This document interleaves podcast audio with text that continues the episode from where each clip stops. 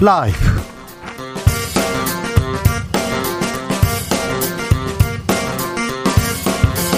2022년 5월 17일 화요일입니다. 안녕하십니까. 주진우입니다. 내일은 5.18 민주화 운동 기념일입니다.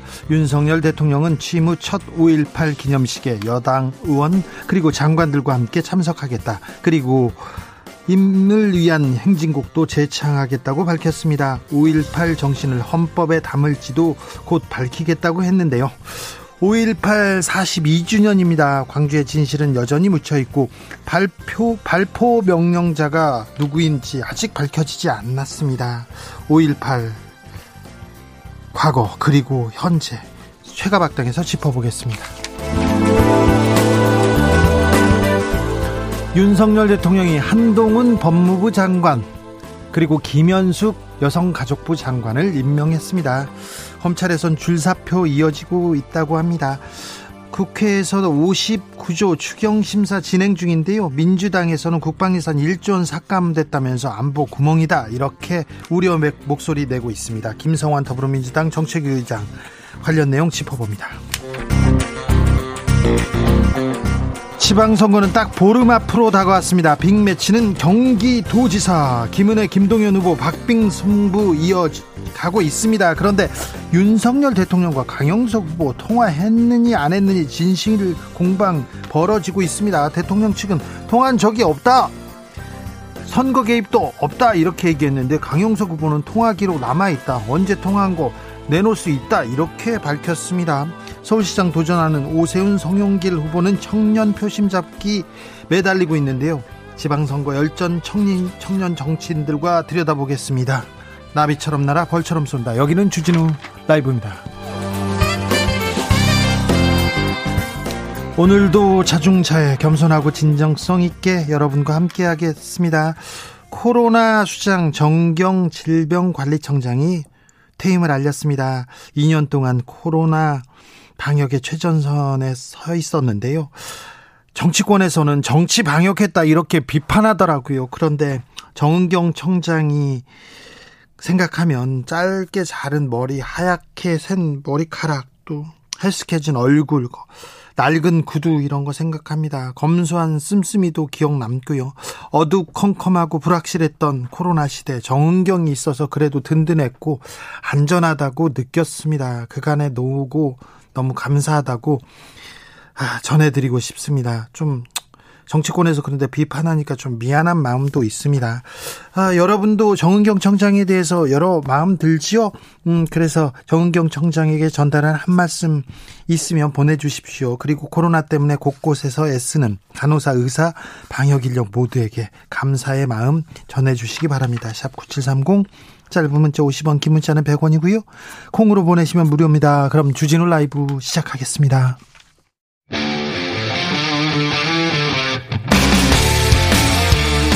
탐사보도 외길 인생 20년. 주 기자가 제일 싫어하는 것은?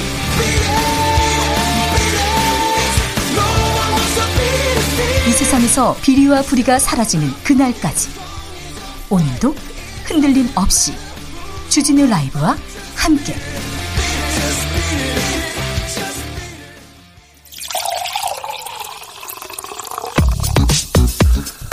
진짜 중요한 뉴스만 쭉 뽑아냈습니다. 주스. 정상근 기자 어서 오세요. 안녕하십니까? 윤석열 대통령이 한동훈 법무부 장관 후보자를 임명했습니다. 네, 윤석열 대통령은 조금 전 한동훈 법무부 장관과 김현숙 여성가족부 장관을 임명했습니다. 앞서 윤석열 대통령이 어제까지 청문 보고서를 다시 보내달라라고 국회에 요청했었는데요. 네. 그 시한이 지나면서 오늘 중 임명할 것이라는 관측이 높았습니다. 어제 국회에서 협치, 의회주의 강조했었는데요. 네, 박홍구 원내대표는 어제 윤석열 대통령이 의회주의를 강조한 것을 언급하며 하루 만에 인사를 강행하는 것이 의회주의냐라고 비판했습니다. 정호영 후보자는 어떻게 돼가고 있습니까? 네, 윤석열 대통령은 정호영 후보자에 대해서는 계속 검토해 보겠다라고 말했습니다. 어, 또한 이 성비위 논란에 휩싸인 윤재순 대통령실 총무비서관에 대한 질문이 나오자 어, 다른 질문 없죠. 좋은 하루 보내세요라고 답을 하지 않았습니다. 네. 예, 한편 윤재순 비서관은 오늘 국회 운영위원회에 출석해서 성비위 전력 논란에 대한 질문을 받고 국민들께서 염려하고 우려하시는 부분에 대해 충분히 느끼고 있다라며 어, 그것은 더 잘하라는 의미로 받아들인다라고 말했습니다. 더 잘하라는 의미라고요? 네. 어, 또한 국민들에게 상처가 되고 불쾌감을 드렸다면 당연히 사과드려야 맞다라면서도 제기된 의혹은 사실과 다른 부분이 있다라고 말했습니다. 제기된 의혹 중 상당수는 자기가 이렇게 써놓은 시지 않습니까? 아, 좀 어찌 보면 여성 전용 전용 칸을 만들어서 남자의 자유를 박탈했다 이런 얘기를 하고요. 이걸 외국 사이트에다도 올렸더라고요. 보, 보면 자기가 이게 오해라고 생각한다고 생각하나 본데 단서를 또 달았습니다. 불쾌감을 느꼈다면서 사과한다고 하는데 느꼈어요. 모릅니까? 잘못이 잘못했죠. 이거 잘못했다고 사과할 일을 또 이유를 붙이고 있습니다. 조건을 달고 있습니다. 조금 상황 파악이 아직도 안 되시는 것 같은데 이분이 아, 중요한 일을 할 수 있는 이 능력이 되시는지 저는 거기에도 의문이 갑니다. 감당이 안 되는 일을 지금 맡으신 거 아닌가 이런 생각도 좀 해봅니다. 더 잘하라는 의미 아니고요. 잘못하셨어요. 제기던 의혹은 사실과 다른 게 아니고요. 본인께서 써놓은 말이 말이 지금 상식에서 너무 많이 벗어났다. 이렇게 얘기해주고 싶습니다. 윤재순 비서관님. 자, 중앙지검장은 사퇴했습니다. 한동훈 법무부 장관 임명과 동시에 사퇴가 좀 늘어나고 있습니다. 네, 이정수 서울중앙지검장이 법무부의 사의를 표명했습니다. 이정수 지검장은 오늘 오전 검찰 내부망에 사직 인사를 올렸는데요. 2000년 어, 서울지검 검사로 임관했고 문재인 정부에서 검사장으로 승진한 뒤 어, 요직을 두루 거쳤습니다. 어, 추미애 법무부 장관 때인 2020년에는 대검 기획조정부장을 맡았고 서울 남부지검장에서 어, 나림 자산운용 펀드 사기 사건, 로비 은폐 의혹 등을 수사했고요. 네. 이 박범계 법무부 장관이 취임한 지난 2월에는 법무부 검찰국장에 발탁됐다가 6월에는 중앙지검장 자리에 올랐습니다. 친추미애다, 친박범계라고 얘기하는데 사실 문재인 정부 들어서 검사장 승진하고 요직을 두루 거친 사람들은 많이 있습니다. 윤석열 대통령도 그렇고요. 한동훈 음 법무부 장관이 됐네요. 장관은 어 최근엔 그렇지만 윤 문재인 정부 들어서 또 발탁된 사람이기도 하지요. 서지원 검사도 사의를 표명했네요. 네, 한국 사회 성폭력을 고발하는 미투 운동을 촉발했던 서지현 검사가 어제 사표를 냈습니다. 네, 서지현 검사는 지난 2018년 안태근 전 검사장이 자신을 성추행했다고 공개 폭로해서 한국 사회 미투 운동을 불러왔습니다. 네, 큰 파장을 일으켰습니다. 네, 이후 추미애 당시 법무부 장관이 서지현 검사를 법무부 양성평등 정책 특별자문관에 발탁했고 11차례에 어, 걸쳐서 성범죄 관련 제도 개선안을 권고하기도 했습니다. 네, 법무부에서 활동하고 있었습니다. 어, 그런데 법무부 검찰국에서 어제 일과 종료 시간 직전인 오후 4시쯤 이 서지영 검사에게 원대 복귀를 통보했다라고 하는데요. 서지영 검사는 짐쌀 시간도 안 주고 모욕적인 복귀 통보라는 것의 의미가 명확해서 사직서를 제출했다라며 예상했던 대로라고 밝혀 논란이 되고 있습니다. 이문정 검사도 압박을 받고 있다면서요? 네, 이문정 법무부 감찰 담당관도 사직 압박을 받고 있습니다. 예, 법무부 검찰국은 최근 이문정 담당관을 직무수행 능력이 낮은 이 심층 적격 심사 대상자로 분류해서 이 대검찰청에 특별 사무감사를 의뢰한 상황입니다. 네, 검찰의 한바탕 또 태풍이 몰아치고 있습니다. 네. 시간을 어, 저희가 시간을 잡아서 이 부분에 대해서 자세히 좀 읽어 드리겠습니다. 이재명 민주당 총괄 선대위원장 이재명 후보죠. 불체포 특권에 대해서 얘기를 하기 시작했습니다. 네, 국민의힘 권성동 원내대표가 연일 이재명 고문을 겨냥하며 이 국회의원 불체포 특권을 제한하는 법안을 발의하겠다 어, 이런 입장을 밝히고 있는데요. 예. 어, 이와 관련해서 이재명 개항을 후보는 어제 SBS 인터뷰에서 국민의힘을 향해 어, 한번 당론으로 정해서 추진해 보라라는 말을 했습니다. 이 국민의힘이 당론으로 채택하지 않을 것이다라는 주장인데요.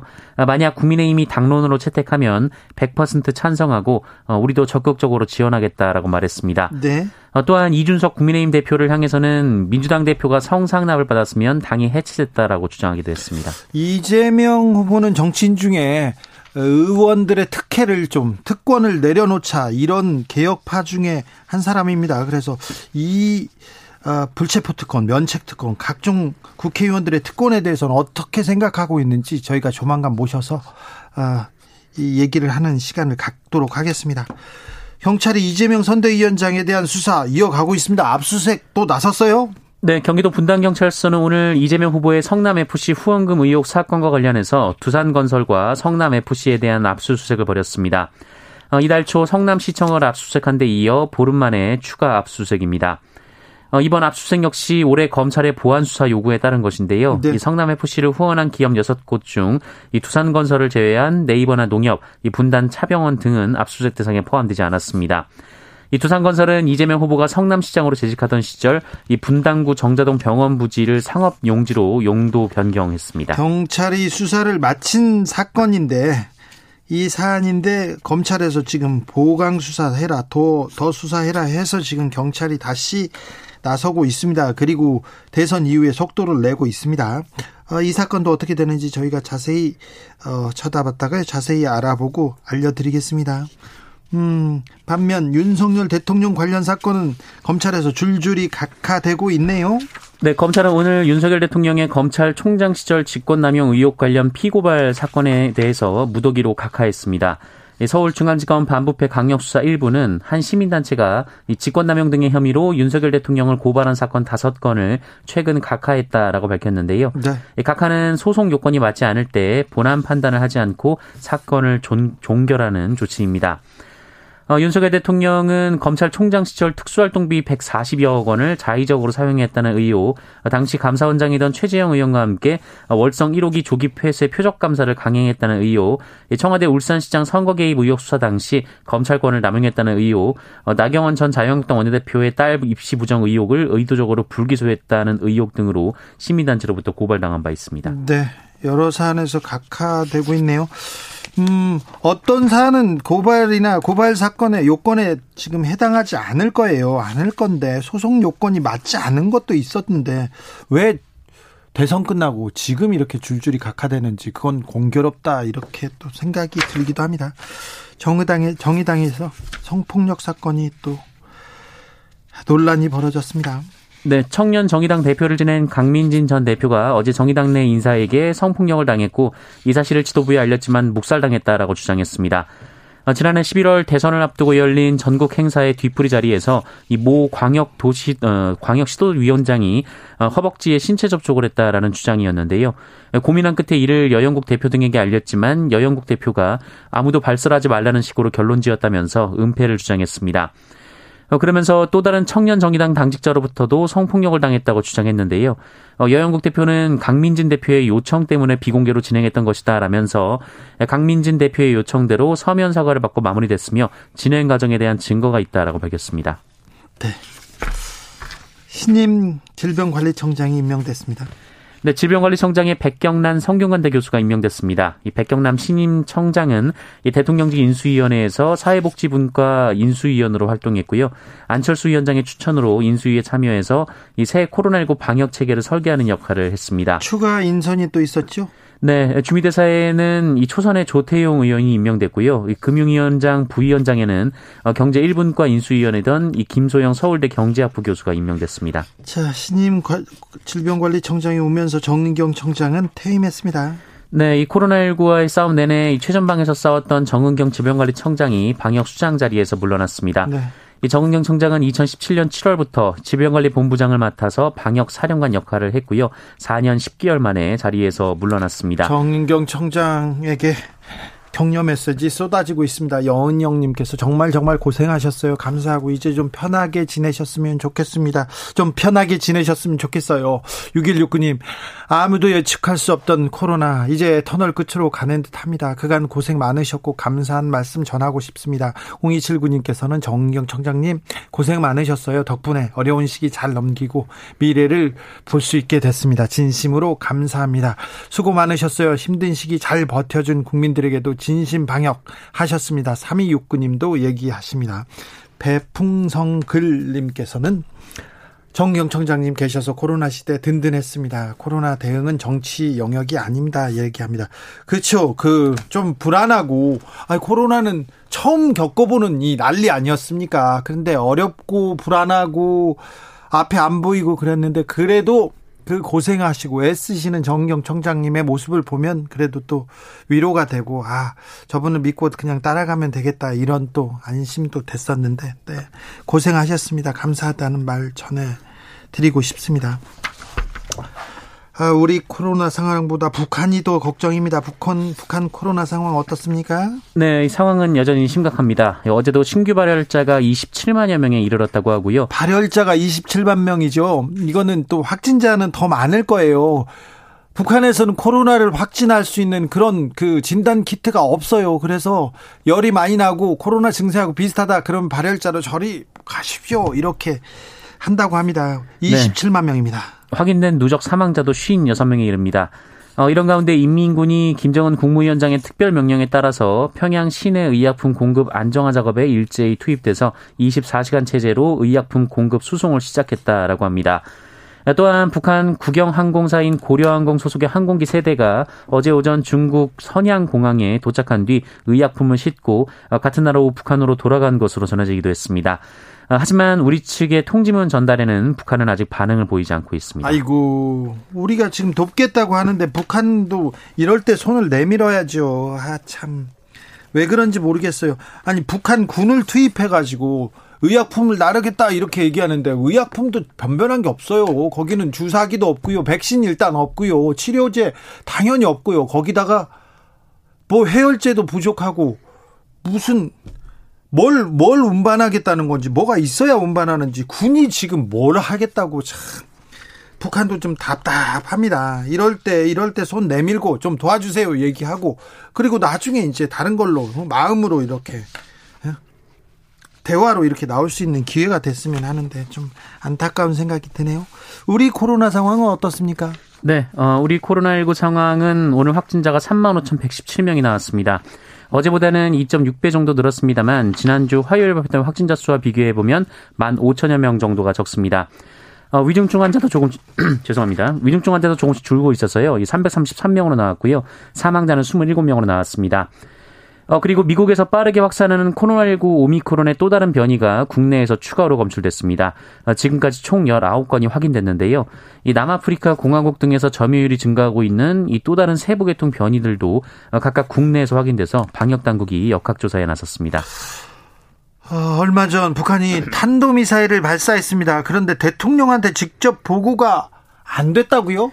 네, 이종석 국방부 장관은 오늘 국회 국방위원회 전체회에 출석해서 어, 윤석열 정부 취임 후 처음 이뤄진 북한의 최근 탄도미사일 발사 상황과 관련해서 어, 윤석열 대통령에게 직접 보고할 만한 사안은 아니라고 판단했다라는 입장을 밝혔습니다. 이게 무슨 어떻게 된 일입니까? 좀 자세히 좀 설명해 주세요. 네, 민주당 김병조 의원이 발사 직후에 대통령에게 보고했느냐라고 묻자 이종섭 장관은 사안의 성격상 국방장관이 직접 대통령에게 보고할 사안은 아니라고 봤다라고 말했고요.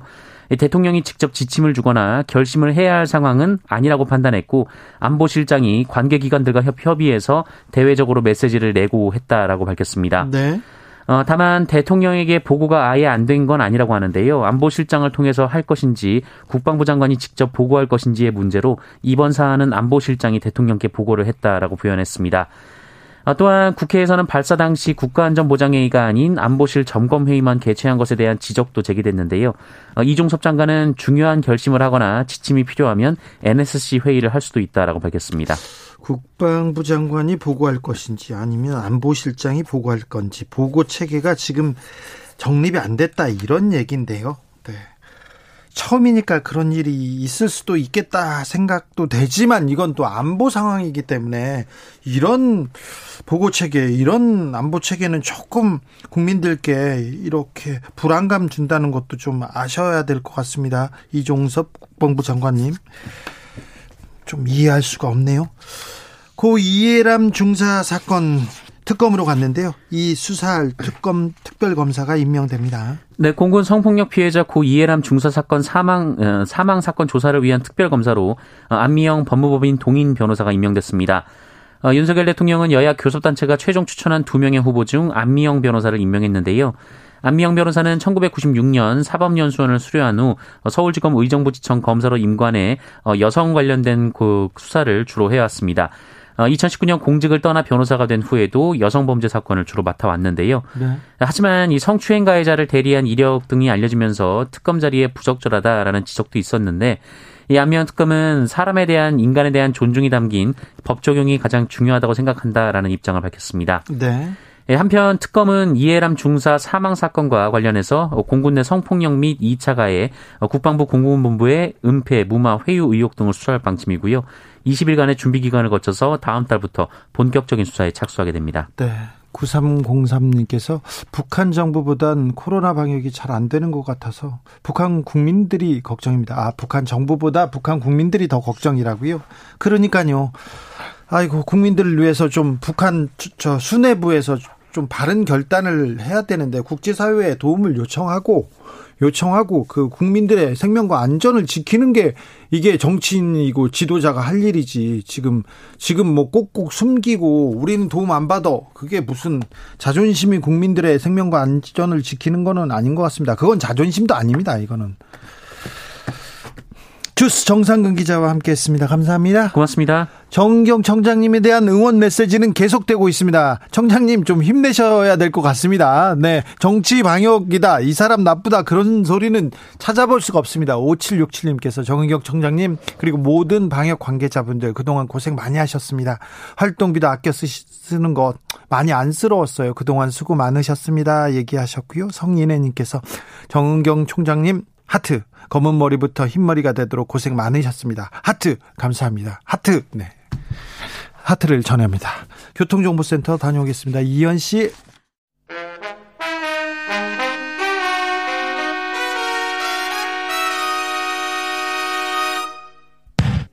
주진우 라이브 돌발 퀴즈. 오늘의 돌발 퀴즈는 객관식으로 준비했습니다. 문제를 잘 듣고 보기와 정답을 정확히 적어 보내주세요. 오늘 새 정부 출범 후 처음으로 최저임금위원회 전원회의가 열리면서 최저임금에 대한 본격적인 논의가 시작됐습니다. 윤석열 대통령이 대선 때부터 최저임금 인상 자제를 언급하면서 노동계와 대립구도를 이어온 만큼 최저임금 인상률 수준은 높지 않을 것으로 예측되는데요. 특히 업종별 차등 적용을 두고 노사 간 격돌이 벌어질 것으로 예상됩니다. 자, 여기서 문제 드릴게요. 올해 최저임금 시급은 얼마일까요? 보기 드릴게요. 1번 4,860원, 2번 9,160원. 다시 들려드릴게요. 1번 4,860원, 2번 9,160원. 샵9730 짧은 문자 50원 긴 문자는 100원입니다. 지금부터 정답 보내주시는 분들 중 추첨을 통해 햄버거 쿠폰 드리겠습니다. 주진우 라이브 돌발 퀴즈 내일 만나요.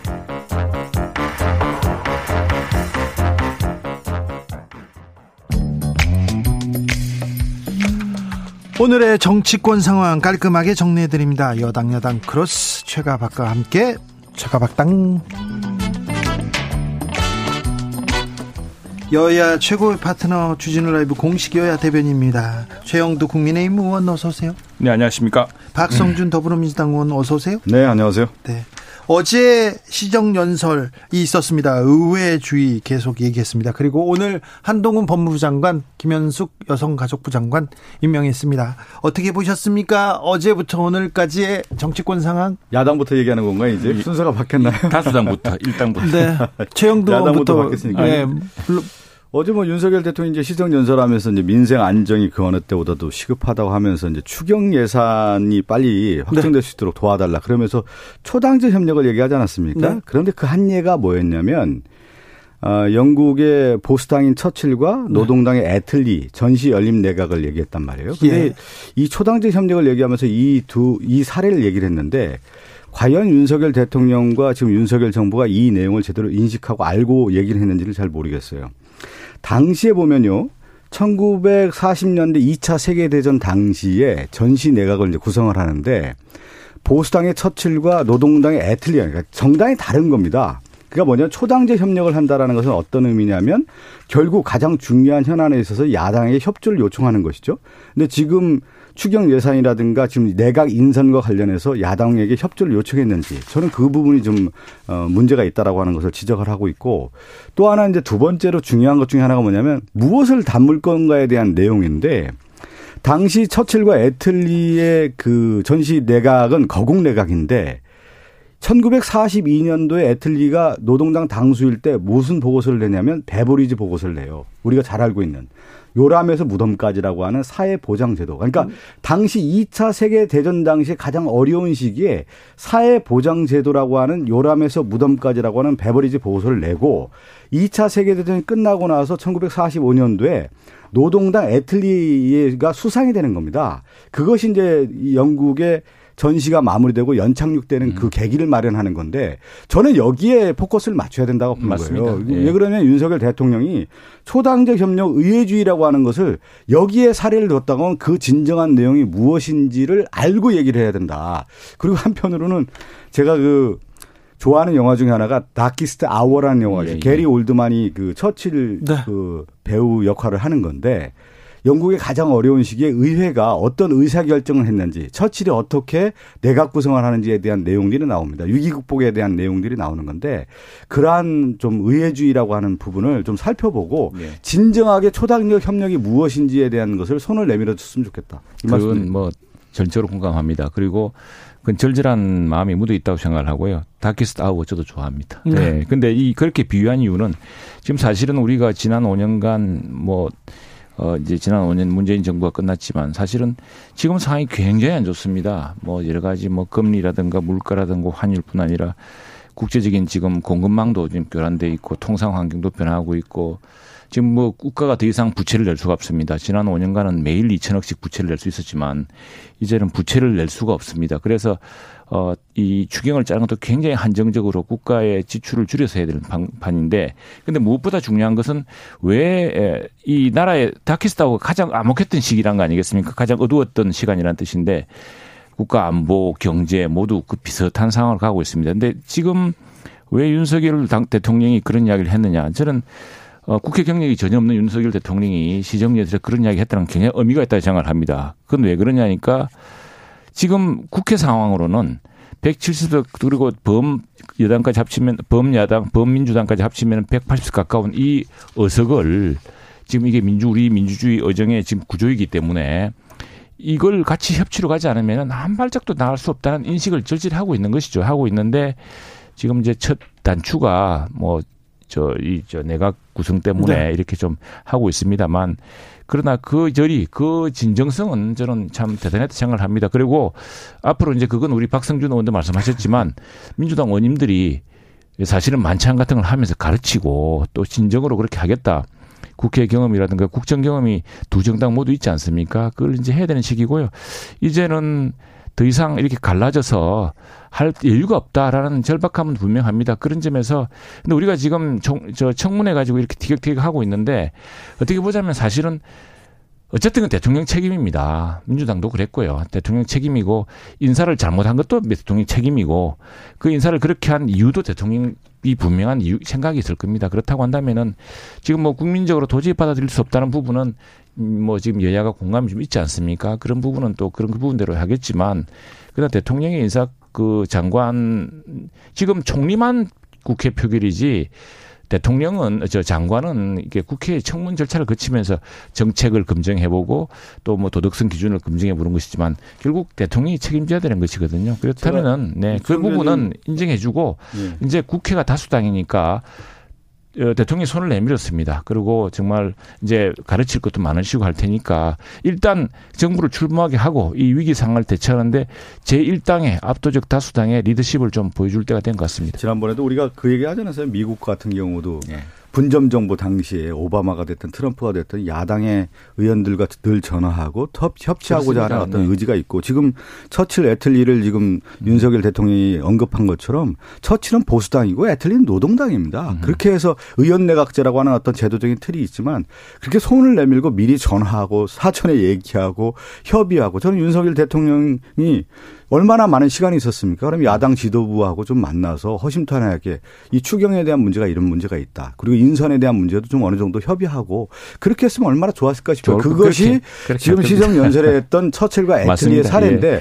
그 사례는 얘기하고 실제 아, 행동은 아니기 때문에 도와주십시오. 조금 더더 이렇게 진일보하게 약간 그 좋겠습니다. 장내 네. 그 국회 의사당 내에 좀 웃음 잠깐 웃었던 게 뭐냐면은 이제 국회 의사당의 장관으로 한번 와봤거나 또는 네. 의사당 내에서 국회의원으로 잠깐 봤으면은 항상 이제 A상 국회의장에게 처음 인사를 합니다. 근데 처음 가봤잖아요. 처음 가봤어요. 처음 가봤기 때문에 네.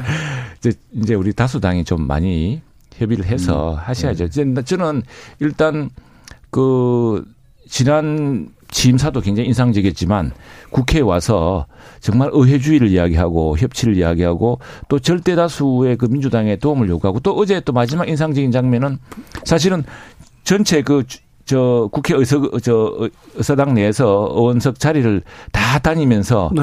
인사하는 장면 참 전례가 없었습니다. 아무튼 저기 네네. 북한에 대해서 또 좀 전향적으로 돕겠다는 얘기도 하고 지금 뭐 북한이 이제 워낙 코로나 사태로 그렇죠. 어려운 상황이기 네. 때문에 오히려 네. 그이 상황에서 지금 얘기한 것처럼 물꼬를 새롭게 틀 수 있으면서 남북 네. 긴장 관계를 좀 완화시키면서 네. 대화 협력 시대로 좀 열 수 있는 그렇죠. 그런 계기가 되기 때문에 윤석열 대통령이 전향적으로 생각하면 되는 것같아요 대내 정치뿐만 아니라 대외 정치에 있어서도 네. 열린 눈으로 가지고 가면 되는 겁니다. 윤석열 대통령이 사실은 처음에 민주당 사람들이 칭찬 많이 했던 분이잖아요. 그 생각이 열려 있는 분입니다. 너무 그 고정적으로 생각하지 마시고. 아니 인선할 때 보면 열려 있지 않아요. 지금 보면 아니 우리 최영도 의원님 지금 내가하고 청와대 보면 아니 근데 검찰 인사들만 가 있지 않습니까? 많이 민주당이 너무 무섭게 하니까 지금 좀 방어 기자가 작동한 장면도 있고 자, 이제 그건, 대신 태하게 하시죠. 한동훈 네. 법무장관은 임명했습니다. 네. 한동훈 그, 찍었어요. 근데 정호영 장관은 어떻게 될까요? 그, 이제 계속 검토하고 하셨죠. 검토를 언제까지 합니까? 근데 우선에 우리가 이걸 살펴봐야 될 네. 것이 이게 이제 저 사실 내각 구성이 조금 구상이 조금 틀어진 거예요. 이것 때문에 엉뚱한 이제 사안이 이제 불거지고 자녀 문제가 나오면서 근데 정호영 후보자는 그건 뭐 내뿐 아니라 전수조사해도 좋다라고 할 정도로 자신만만해 하니까 참 저희 입장에서는 당혹스럽고 아마 어, 이, 저, 인선했던 사람들도 많이 당혹스러울 겁니다. 그런데 첫, 그건 뭐냐면은, 어쨌든 이 팬데믹을 겪고 우리 보건 체계가 우리 국가의 미래와 국가의 모든 상황을 결정한다는 것을 깨달아 봤기 때문에. 부서예요. 예, 그래서 이번에는 의사 출신의 종합병원장, 그러니까 종합병원 행정, 종합의료 행정을 해본 사람을 한번 시켜보자. 그래서 그 의사 출신이니까 지금 원격 의료 같은 것도 의사, 의사 단체 내에서는 반대가 많지만 이분을 계기로 한 물꼬를 터보자. 여러 가지 이제 그런 어떤 기조에서 발탁하신 것 같은데 지금 뜻밖의 아니 지금 보면은 좀 얘기하신 것처럼 정호영 장관 후보자 같은 경우는 야당에서도 이미 아니라고 한 거 아닙니까? 그러면 대통령께서 결정을 해야 돼요. 정치는 타이밍인데 이미 타이밍을 좀 놓쳤다는 생각이 좀 들고요.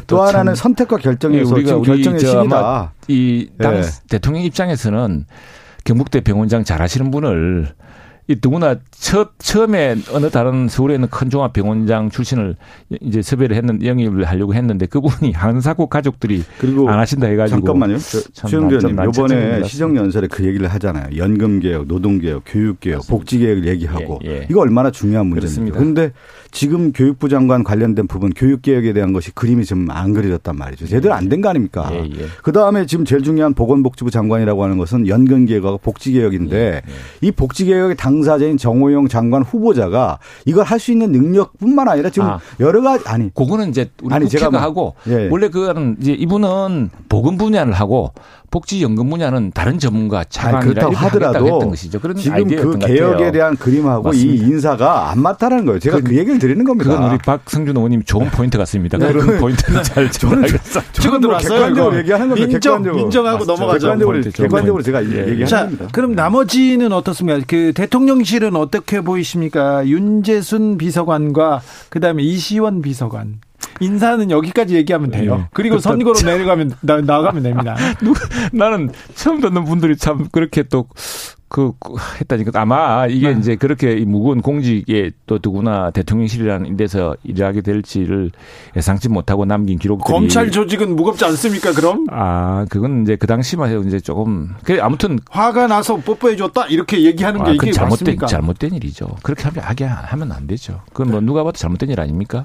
뭐 답이 나왔네요. 뭐 최영두 어, 의원님 지금 얘기한 사과 사과를 하고 사과 가지고는 되는 게 아니죠. 왜 그러냐면 공직이라고 하는 것이 가장 중요한 문제인데. 아, 그렇습니다. 뭐 우리 당혹, 지금 예, 예를 들면 여당 같은 경우도 전반적인 문제가 있다가 하면 지금 다 관련해서 징계하고 절차를 네. 갔는데 청와대에 있는 인사가 이렇게 문제가 됐다고 하면. 근데 그 정확한 사실관계가 또 저는 뭐 사실 처음 듣는 이야기여서 그렇긴 한데. 사실관계를 본인이 시집에다 다 아, 적어놨어요. 아, 네. 예, 예. 이제 그 어느 정도 지금 저도 아까 타이밍을 얘기했는데 네. 청와대 지금 얘기한 것처럼 공직기강 비서관 이시원 비서관 같은 경우는 어, 그 공무원 간첩 조작 사건의 그 담당 검사 아니었습니까? 아, 그때는 좀 사안이 다른가? 아, 사안이 다르다고 네, 하더라고요. 이 문제에 책임을 지고 옷을 벗었던 분인데 이분이 다시 공직기강 비서관으로 왔다라고 하는 것이 누가 그걸 인정할 수 있겠습니까? 책임을 네. 지고 벗진 않았고요. 나중에 벗었어요. 예, 예. 아니 그 나중에 벗었던 어쨌든 책임이 있는 거 아니겠습니까? 그 당시 기소 책임자 있습니까? 그 숙사는 원래 어디서 했던 거죠, 그게? 담당 검사했다는 거 담당 검사였어요. 원래, 네. 원래는 국정원에서 해서 가져왔는데 예, 그, 예. 그, 그, 담당 검사였죠. 증거와 증인들을 그대로 좀, 네. 눈 감고 했죠. 그러니까 그게 이제 쉽게 수사한 게 아니고. 네. 그래서 직접 수사를 해요. 직접 수사도 했죠. 네. 여당 되니까 어려우시죠? 자, 아, 여당 되니까 정리할 건 정리하십시오, 빨리. 인사 문제는 정리할 건 정리하고 넘어가겠습니다. 사실관계를 좀 따져, 따져보고 하겠습니다. 네. 우리가 그냥 뭐 소문만 또는 좀 더 진위를 확인해보고 네. 예, 이 정도 나오면요 사실관계 다 입증된 겁니다. 굉장히 판단해. 예. 자. 선거 이야기합시다. 내일 5.18, 5.18입니다. 예, 예. 네, 5.18 민주화 운동 기념식에 의원님도 가시죠? 네, 다 갑니다. 예. 그러면 어, 국민의힘 의원들이 다 지금 대통령과 KTX 같이 타고 다 갑니까? 네, 거의 다 갈 걸로 아마 특별하게 내각도 가고요. 그럴 겁니다. 네, 네. 가서 임을 위한 행진곡도 제창하고 그렇습니다. 님을 네. 위한 행진곡. 아니 이게 여기 약간 오해가 있는데 님을 위한 제가 그 청와대 어, 박근혜 대통령 시절에 청와대 일기 제가 저 비서관이었습니다. 첫 비서관인 셈인데 그때 우리 내부적으로 그래 님을 위한 행진곡 하자. 네. 그거 다 불러왔던 것이고 또그 다 그렇게 결론이 났어요. 났는데 박근혜 대통령도 처음 5.18 기념식에 아, 갔어요. 예, 그리고 이게 이제 그 뭐랄까요 그 당시에 이제 그 보훈처에서 네.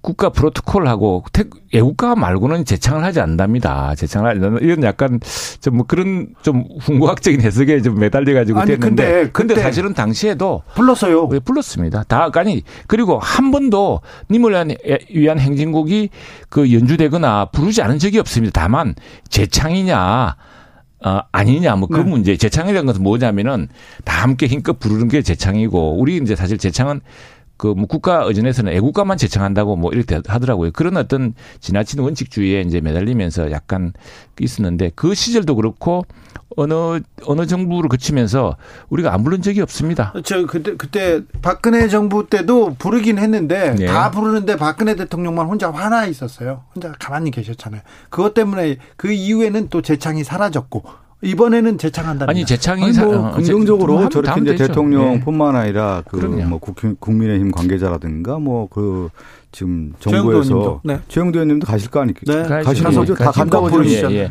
그때 이런 결론가 아니라 당시에 무슨 무슨 뭐 말하자면 긴데 근데 어쨌거나 다 했고 저 우리 그 5.18 광주 민주화 운동을 기념하고 묘역을 만들고 또 5.18 12.12 그 처단하고 했던 것 다 김영삼 정부 신한국당 우리 전신 정당에서 했던 일입니다. 그래서 음. 그 광주 그 5월 정신이란 것은 우리의 보편적인 민주주의를 위한 정신으로 또 그 희생을 아주 크게 기념해야 될 일이고 그런 점에서는 변함이 없었습니다. 네. 없었고 이번에 특히 이제 대통령께서 가시면서 의원들도 함께 가자고 이렇게 사실 교통편도 문제였는데 한꺼번에 해결되어서 아니 예.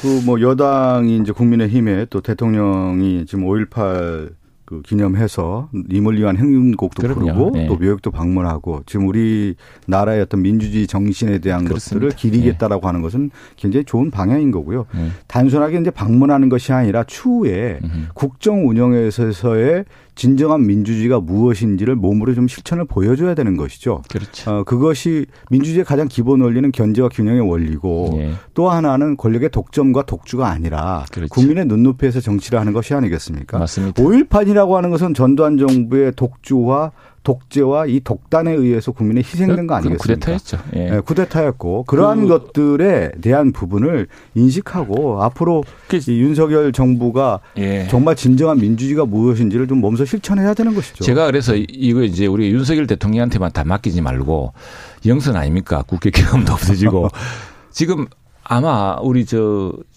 저 주행크도 아시지만 역대 국회가 이렇게 한 정당이 다수석을 차지한 적이 없습니다. 거의 어, 없습니다. 수, 그렇죠. 네, 거의 없습니다. 거의 없고 그리고 더구나 여소야대도 이런 여소야대가 없었거든요. 그래서 지금은 공이 국회 국회에서 네. 특히 민주당에 민주당이 많이 이끌어 주셔야 됩니다. 많이 이끌어 주시고 이게 뭐 우리가 저 아까 저칠과 벤틀리 이야기도 했지만 애틀리 이야기도 애틀리 이야기도 했지 벤틀리 애틀리 이야기도 했지만 민주당이 책임 있는 이제 전에는 우리가 청문 보고서를 채택하지 않으면은 민주당이 단독으로 청문 보고서를 채택할 수 있습니다. 지금은 민주당이 청문 보고서를 채택해 주지 않으면 청문 보고서 채택이 안 돼요. 네. 왜?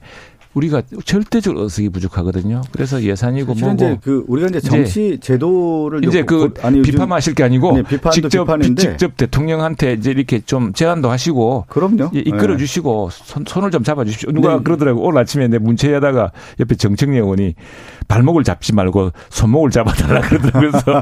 손목을 잡아 주십시오. 손목을. 손을 잡아줘야 되는 거고요. 네. 또 하나가 이제 우리나라는 대통령제 아닙니까? 네. 이 대통령이 국정 수행에 대한 전체적인 그림을 그려주는 거고 또 의회에서 그 부분을 이제 타협과 정치를 통해서 제도적인 입법을 만드는 것이 이제 대통령제 하에서 지금 의회주의 균형을 맞추는 거 아니겠어요? 그렇다 보면 결국 윤석열 대통령과 그 내각이 정부가 국가의 청사진을 잘 제시를 해준다고 하면 뭐 의회에서 어떻게 받나요? 그것은 뭐냐면 국민의 눈높이에 맞았을 때 국민의 지지를 받을 것입니다. 그렇지 그렇죠. 못했을 경우에 의회도 국민의 눈높이에서 정치를 하는 거 아니겠어요?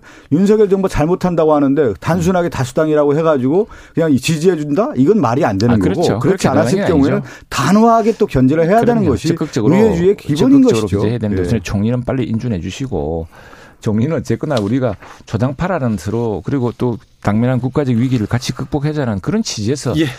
어, 이 발탁했던 분이라는 건 알고 있지 않습니까? 좀 도와주십시오. 3941님께서 윤 대통령은 말로만 협치하지 말고 행동으로 보여주시기를 기대합니다. 2071님 흠도 흠 나름입니다. 머리 끄덕이면서 인정받을 수 있는 물 인- 있는 인물을 내놓으면 정쟁도 없지 않을까요? 얘기도 합니다. 자, 지방선거로 넘어가 보겠습니다. 경기도지사 선거 단일화가 이슈가 되나요? 지금 김인혜 후보와 강용석 후보, 강용석 후보는 전화를 했답니까? 단일화는 어떻게 된답니까? 최영도 의원님. 예, 그 대통령실에서 이제 공식적으로 부인을 했죠. 대통령 윤 대통령과 강용석 어전 의원이죠. 전 네. 의원과 지금 가세현 대표입니까? 예, 통화한 사실이 없다라고 했고요. 통화한 사실이 있으면은 없다라고 이야기할 수 있겠습니까? 그래서 강용석 후보는 근데 음. 어, 통화 내역 공개할까 이렇게 하고 그럼 나왔던데요. 뭐또 공개하면 또 공개되는 것이겠죠. 네. 뭐 그러면은 하겠지만 그다음에 또 하나는 뭐이 이게 사실 정당 얘기하기 어려우니까 제가 먼저 얘기한 다음에 아, 언급하시는 게 좋을 것 같습니다. 그건 뭐 그 저 뭡니까 이 저 갑자기 아니 그리고 또 하나 문제는 어쨌든 우리 정당 정치에서 후보를 선출하지 않았습니까? 이게 이제 안철수 후보랑 또 사정이 좀 달라요. 실제로 네. 뭐 지휘들한가 그런데 이걸 글쎄 우리가 좀 박빙이다 보니까 지금 이게 뉴스가 되고 이러는데 안타까운 사실이죠. 지금 저는 김은혜 후보가 이제 함정에 빠진 거예요. 뭐냐면 이제 강용석 후보가 등장함으로 인해서 경기도지사 선거를 흐려놓고 흙탕물로 만들고 있다라는 거예요. 국민들이 바라볼 때 강용석 후보가 등장하면서 김은혜 후보의 단일화 자체 얘기를 꺼냄으로 인해서 김은혜 후보 자체의 이미지가 네. 상당히 안 좋은 거예요. 음. 그 자체로 지금 흘러가고 있는 거고 또 하나는 이준석 대표도 그걸 경계하고 있습니다. 네, 당연한 겁니다. 이거는 네. 이미 이제 저는 국민의힘 자체가 지금 함정에 빠진 겁니다. 빠졌고 나- 빠졌어요. 네, 빠졌고 나오? 나오기도 좀 어려운 가운데 뭐를 또 끌어들였냐면 강용수 후보가 대통령을 끌어들인 거예요.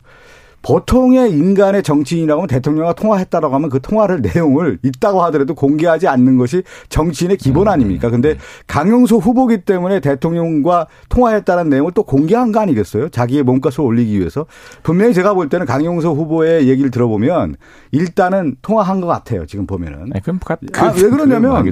지금 강용수 후보가 이렇게 자신감 있게 내, 내놓을 정도면 통화했기 때문에 이렇게 얘- 얘기하지 않겠습니까? 감히 대통령과 통화한 내용을 어떻게 가짜로 얘기하겠습니까? 그것은 강용수 후보가 또 변호사 출신이기 때문에 근데 이 이거는 문제 그러니까 뭐냐면 제가 잠깐 좀 정리하면 고발해놓은 사건이기 때문에 뭐 진실이 가려질 그건 뭐. 진실이 네. 가리는데 강용수 그리고 후보가 이렇게 강력하게 얘기하는 것은 이미 이제 또 하나가 뭐냐면 제가 이 얘기를 듣냐면 진실 공방에 들어가는 것 자체가 윤석열 대통령 당, 대통령과 그러니까 강용석과의 통화가 자체의 진실 공방에 들어가는 것이 상황이다. 다른 그렇죠. 이야기로 넘어가시죠.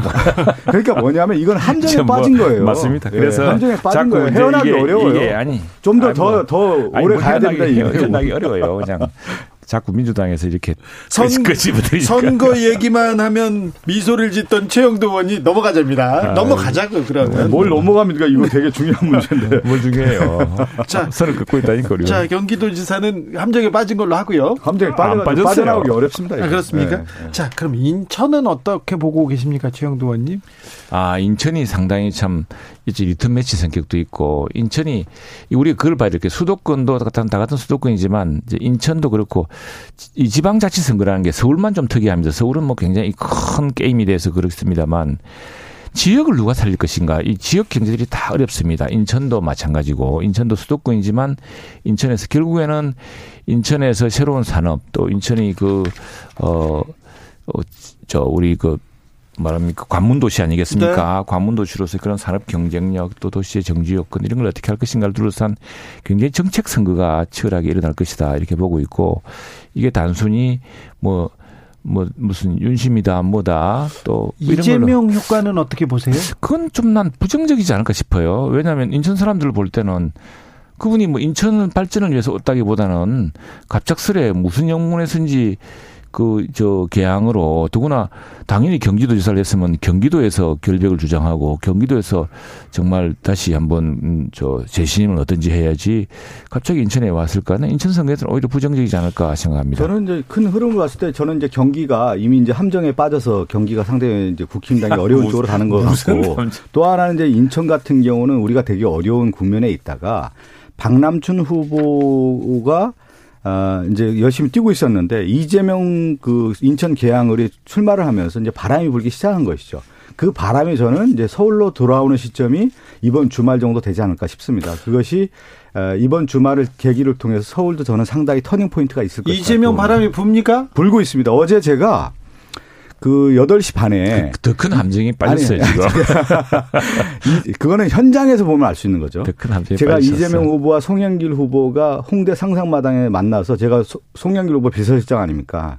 그리고 전임 또 이재명 후보의 대변인이었기 때문에 그 자리에 어디 같이 가면서 1시간 반에서 2시간 동안 홍대 거리를 걸었어요. 네. 그런데 같이 온 뿐만 아니라 홍대 거리에 상가에 있는 모든 시민들이 환호를 해 주더군요. 그래서 제가 어떤 느낌을 받았냐면 제가 정치 입문하고 선거를 뛰어들어서 이렇게 환호하는 것을 처음 들었어요. 처음 봤어요. 왜 이재명 선거운동할 때 아니 아닙니다. 그 정도까지 아니었는데 이 열렬한 지지의 강도라고 하는 거 우리가 얘기할 때 지지의 강도라고 하는 표현을 쓰지 않습니까? 그분들이 얼만큼 절실하고 절박한지 그리고 지지를 호소하고 있는지를 피부로 느꼈기 때문에 제가 이 말씀을 드려요. 이제 이게 바람이 밑바닥부터 이제 밑바람이 좀 불기 시작하고 있구나라고 하는 생각을 좀 하게 됐고 그것이 이제 서서히 시작되는데 주말쯤 정도 되면은 저는 서서히 좀 어느 정도 가닥이 잡힐 거라고 봅니다. 최영도 의원님? 예, 이게 이제 지방 선거의 본질, 지방 자치를 위한 그걸 뽑아야 되는 본질이 갑자기 보궐 선거가 지금 중심이 돼 버린 이런 이제 엉뚱한 상황인데 그 국민들이 아마 현명한 판단을 할 거라 봅니다. 그리고 지금 우리 분명히 너무 정치적으로 어, 이게 양극화되어 있어서 이런 양극화를 어떻게 할 것인가도 정치권의 큰 과제가 되었지만 그 고민 좀 해야 됩니다. 예, 그 고민을 그래서 최근에 어 제가 지금 우리 박 의원님이 지금 저딱 저기 저 비서실장 하시는 바람에 빨리 이야기를 못 하는데 박 의원도 같이 모아서 우리 이제 공부도 하기로 했습니다. 공부도 하기로 했고 네. 독일 예. 공부도 하고 영국 공부도 네. 해야 됩니다. 같이 합시다. 같이 하고 독일 공부도 하고 프랑스 공부도 하고. 저는 이제 서울시장 선거가 상당히 이제 중요한 이제 바로미터가 될 수가 있는데 경기와 인천에 대한 어떤 외부 효과라는 것이 이제 서울로 들어온다고 하면 예전에는 정치의 중심이 이제 서울에서 해서 경기 인천으로 갔다고 하면은 지금 저는 이제 경기와 인천에서 다시 이제 서울로 들어오는 그런 형국이 되는 것이 이번 지방선거의 가장 큰 특징이고요. 어, 서울 선거 같은 경우는 저는 오세훈 후보가 사선 도전이에요. 사선 서울시장 사선 도전인데 네. 지금 무슨 서울시장을 사선이나 도전합니까? 이것이 이미 어, 후보로서 입증이 다 끝난 거예요. 다시 이제 서울시장 연명하는 어떤 후보의 모습이다. 그리고 이미 1년 동안의 모습을 봤을 때 미숙한 후보의 모습을 좀 띄고 있기 때문에 유능한 후보인 송영길 후보의 대립각이 선다고 하면은 저는 이제 상당하게 어, 지금 내부적인 어떤 갈등 음. 국면은 다 불식시켰고요. 지금 뭐 그것이 누구든 네. 뭐좀 등장하는 방식은 이상하긴 했지만 누구든 서울을 발전시키고 서울의 국제적 경쟁력 또 서울의 집값을 안정시키고 서울에 좀더 살기 좋은 도시를 만들어준다면 누구든 어떻겠습니까? 그런데 이제 오세훈 시장 시절은 오세훈 시장이 사실은 처음에는 무상급식 때문에 임기를 다 못했고 있었다. 뭐 대초 두 번째 임기였죠. 중간에 네. 그만뒀고 이번에도 또 보궐선거 들어와 사실 뭐 제대로 서울시정을 펼치지 못했죠. 못했는데 몇 가지 국민은 몇 가지 부분은 서울시로 상당히 큰 변화를 일으켰던 그건 뭐 어. 저 누굽니까 우리 이명박 오세훈으로 이어지는 그 서울시장이 서울을 변화시킨 사실은 누구도 못 부인 그러니까 못합니다. 오세훈에게는 예. 충분한 기회를 다 준 겁니다. 네. 서울시장 선거 네 번이나 도전한다는 것은 그것은 자기 정치의 연명일 수밖에 없는 3123님 네. 토론의 공수가 바뀐 걸 보니까 확실히 정권이 바뀐 게 느껴집니다. 최영도 의원님 뼈 때리는 공격, 공격, 강력한 공, 공격이었는데 방어하는 모습 났습니다. 아, 윤재. 아이고, 참. 윤 비서관이 화가 나서 보아지건 뽀뽀했다. 이거 나왔는데 이 부분은 가서 좀 잘 정리해 주십시오. 나왔습니다. 네, 최영두, 박성준 두분 감사합니다. 네, 감사합니다.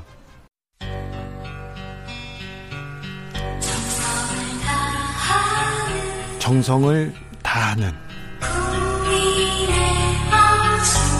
국민의 방송. KBS 주진우 라이브. 그냥 그렇다고요.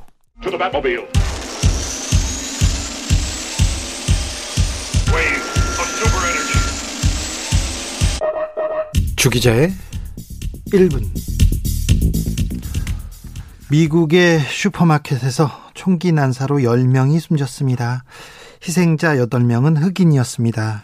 18살 페이튼 젠드런은 3시간 넘게 운전해서 세심하게 흑인 거주지를 골랐습니다. 군복에 방탄복을 착용한 젠드런은 헬멧에 비디오 카메라를 부착해서 살인을 생중계했습니다. 총에 맞은 사람을 확인 사살하고 총에 맞은 백인 점원에게는 쏘리라고 했습니다.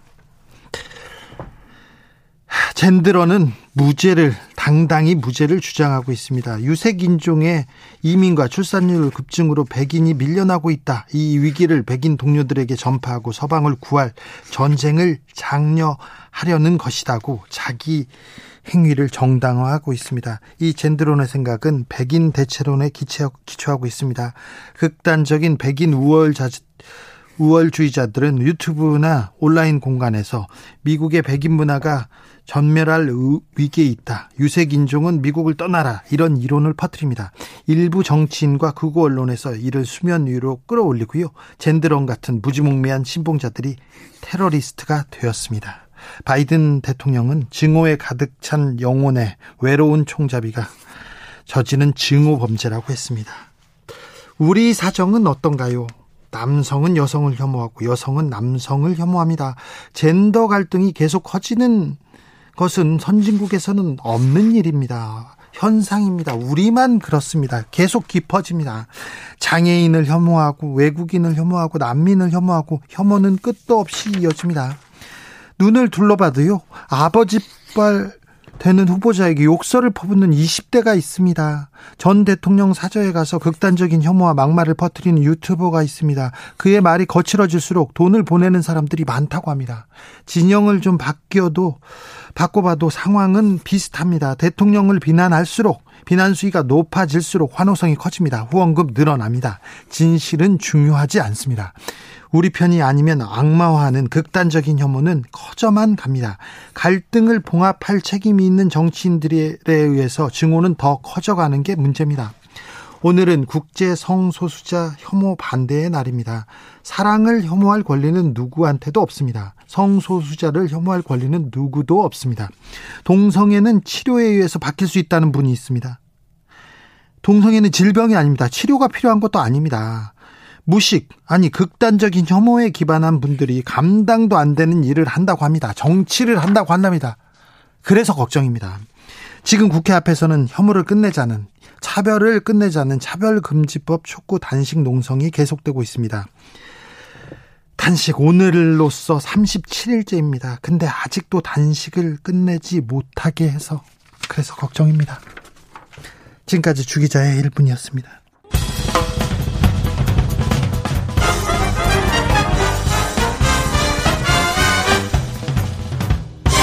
훅 인터뷰 모두를 위한 모두를 향한 모두의 궁금증 훅 인터뷰 국회에서 추경 심사 한창입니다. 돈은 한정돼 있고 쓸 때는 많은데 예. 잘 써야 되는데 코로나 추경을 위해서 국방부 예산이 지금 줄었다는 얘기가 나왔는데 민주당의 우려 한번 들어보겠습니다. 어제는 성일종 국민의힘 정책위 의장 만나봤고요. 오늘은 김성환 더불어민주당 정책위 의장 만나보겠습니다. 안녕하세요. 네, 안녕하세요. 김성환입니다. 네, 고생 많으십니다. 아닙니다. 자, 어제 국회 시정 연설이 있었습니다. 그리고 추경 얘기가 계속되고 있는데 아, 민주당 내 반응은 어땠습니까? 어제 시정 연설에 대해서? 뭐 첫 시정 연설이고 또 어, 대통령에 대한 예의가 필요하기 때문에 네. 저희가 네. 격조 있게 어 뭐랄까 예우했다 이렇게 생각합니다. 아 그렇습니까? 자 추경은 심사 꼼꼼하게 하고 있습니까? 어떤 부분에 대해서 집중하고 있습니까? 이제 오늘부터 각 상임위 별로 예비 심사를 하고 있고 예. 주말에 어, 예결위에서 종합 심사가 있을 예정인데요. 뭐 의외로 추경 규모가 컸잖아요. 특히 네. 이 초과 세수 규모가 53조 원이나 된다고 하고. 아니 근데 민주당은 몰랐어요 그거? 1월 달에는 뭐 전혀 예상하지 못했죠. 그러니까 1차 추경을 할 때만 해도 네. 어, 그런데, 어, 뭐 갑자기 이렇게 나오니까. 세수가 없다고 기재부에서 계속 얘기했잖아요. 웃을 돈이 없다고 계속, 계속 얘기했는데 지금 정권이 바뀌자마자 뭐 1, 2조도 아니고 50몇 조가 이렇게 쑥 나왔어요. 이걸 어떻게 봐야 됩니까? 그러니까 지금 국회 예산 정책처에서 어, 추계한 바로는 대략, 어, 한 5조 5천억 정도가 적게 나올, 거칠 수도 있다라고 예. 해서 이게 보통 추경을 하게 되면 그 시기까지의 추 가 세수 등을 가지고 어, 추경을 편성하는 경우는 많이 있었거든요. 네. 그런데 연, 연말까지 얼마나 더 거칠 것으로 예상된다. 라고 하는 것에 기초해서 지금 일종의 가불 추경을 하고 있는 거라 아. 어, 실제로 얼마나 거칠지 알 수 없는 거죠. 아직 모르는군요. 정확한 그렇습니다. 어, 뭐 하반기에 경제가 실제로 안 좋아질 수도 있고 네. 뭐 그런 요소들이 있어서 그 지금 추계한 것이 정확하다는 보장도 없습니다. 만약에 그게 정확했으면 연초부터 그것을 어, 반영했어야 될 텐데. 지금 그러니까 희망적으로 희망적으로 이렇게 예상하고 먼저 쓰겠다 이런 얘기군요.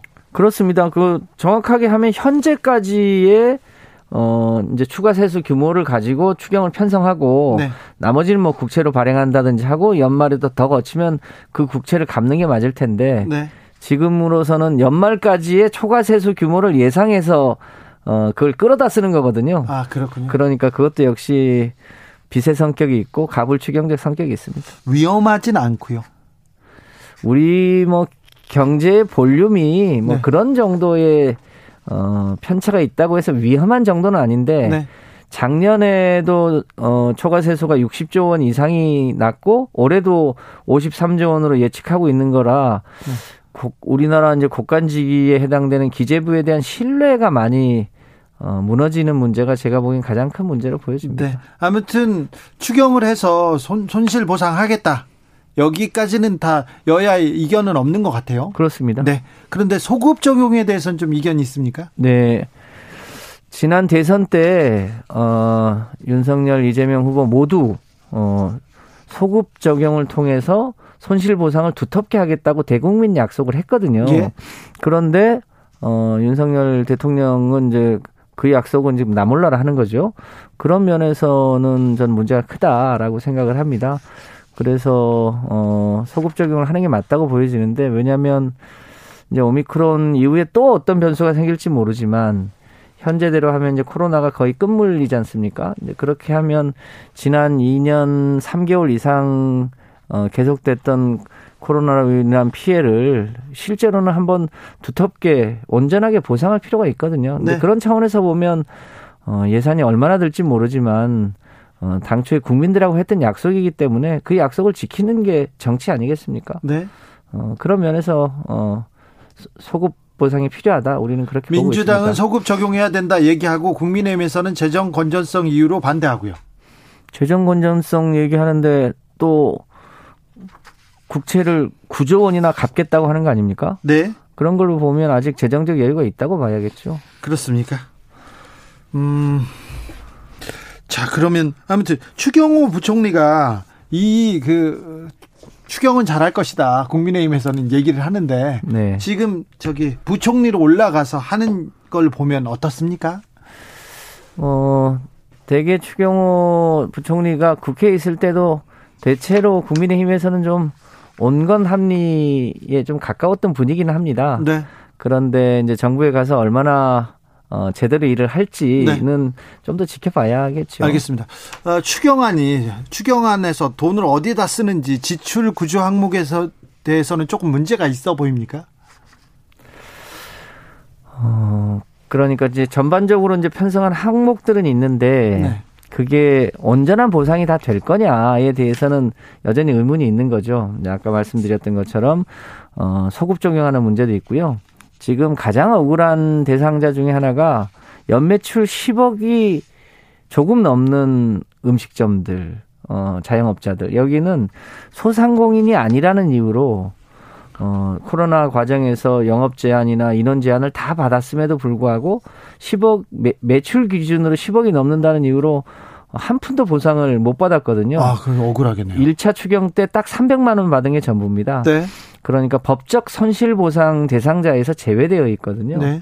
그래서 그거를 지난 추경 때도 포함을 하자고 했었는데 정부가 이제 예산에 대한 부담 때문에 계속 그걸 포함을 안 시키고 있어요. 네. 그런 층이 가장 억울하죠. 네. 제가 만나봤더니요, 자기는 국민 아니냐. 좀 억울하죠. 10억 네. 좀더 매출이 좀 늘었다고 해서 아무런 보상도 없으니. 연매출 10억이면 1년에 한 달에 한 8, 8 9천만 원이거든요. 한 달에. 네. 하루 매출이 2, 300만 원 되는 음식점이 다 제외된 거예요.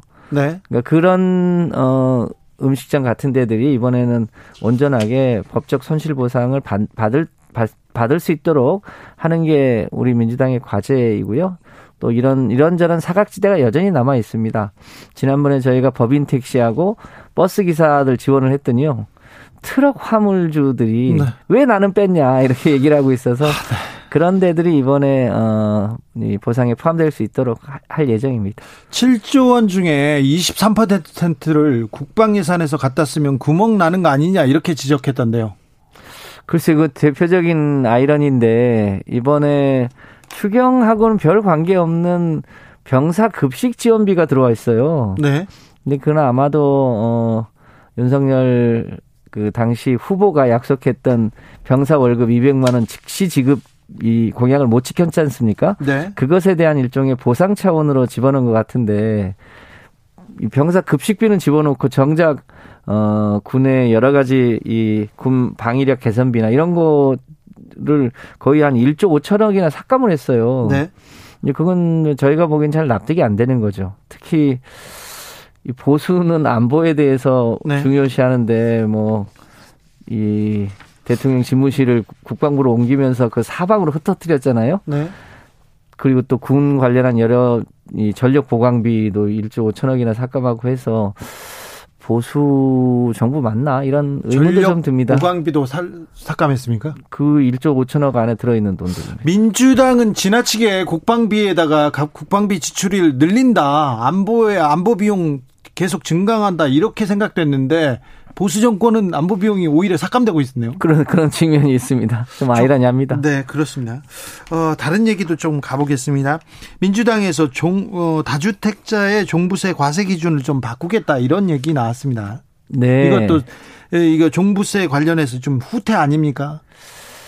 그 1가구 1주택 종부세 기준이 11억입니다. 예. 음, 공시지가 기준인데요. 그런데 동네에 가봤더니요. 내가 동네 조그만한 연립 두 채 가지고 있는데 그 두 채 합해봤자 그 강남에 집 한 채 값도 안 되는데 네.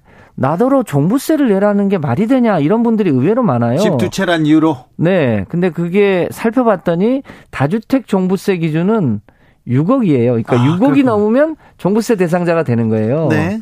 그래서 그분들의 하소연이 그런 거예요. 음. 내가 한 채보다도 못한 두 채 가지고 있는데 그것도 무슨 투기도 아니고 예. 그런데 나보고 종부세를 내라는 게 말이 되냐 이런 문제 의식이 전 타당하다고 봐서 어 1가구 1주택 종부세 기준이 11억이므로 다주택 종부세 기준도 11억에 맞춘다. 네. 그래서 적어도 그런 불형평성은 없애는 게 어, 조세 형평성상 맞지 않겠냐 이런 취지로 어, 그 과세 구간을 좀 조정했습니다. 알겠습니다. 구청장을 하셔가지고 예를 딱 들었더니 딱 이해가 됐습니다. 네. 오늘 윤 대통령께서 한동훈 법무부 장관 후보자 임명했습니다. 이거는 어떻게 보십니까? 처음 지명할 때부터 어, 국민들이 얼마나 반대를 하든 아마 임명을 할 거로 예상됐는데 뭐 마침 시정 연설에 와서 본인이 협치하겠다 의회주의를 강조도 하고 했는데 그 말하고는 정반대 결정을 한 거 아닙니까? 여전히 반대가 많고 또 청문회 과정에서 약간의 해프닝은 있었습니다만 본질적으로 어, 법무부 장관을 맡기는 부적절한 인사였고 지금 윤석열 정부의 가장 우려스러운 것이 이 소위 민주공화국이 아니라 검찰공화국을 만드는 거 아니냐 이런 우려가 컸는데 그 정점에 한동훈 장관 후보자가 있는 거 아닙니까? 이 후보자를 임명하는 것은 국민의 뜻과도 다르고 어 야당의 뜻하고도 다른 선택이어서 참으로 우려스럽고 개탄스럽다고 생각합니다. 네. 국민의힘에서 의원 불체포 특권 제한하는 법률 개정 추진하고 있어요. 아, 지금 이재명 후보 어, 관련 용이라고 이렇게 보이는데 이 점은 어떻게 보시는지요? 이런 경우에 이제 보통 우리가 받고 따블 이렇게 하는데요. 네. 의원 불체포 특권은 저희 제가 국회의원 되고 나서 우리 당은 한 번도 그걸 사용해 본 적이 없습니다. 네. 어, 민주당은 불체포 특권 없앨 없앨 내려놓을 이런 이런 준비가 돼 있습니까? 그렇습니다. 오히려 이제 그것뿐 아니라 네. 어, 국회의원 면책 특권을 제한한다든지 여러 가지 국회의원들의 남아있는 특권을 없애자고 하는 게 저희 민주당이기 때문에 좋은 제안이라고 생각합니다. 좋은 제안이다? 네, 네. 그래서 그 외에 다른 특권들도 같이 없애자. 민주당은 다른 특권까지 다 내려놓겠다. 묻고 네. 더블로 간다. 네. 네, 알겠습니다. 이, 이런 경쟁은 바람직한 것 같습니다. 네. 아, 근데 왜 이런 얘기를 다른 의원들은 안 해주시죠?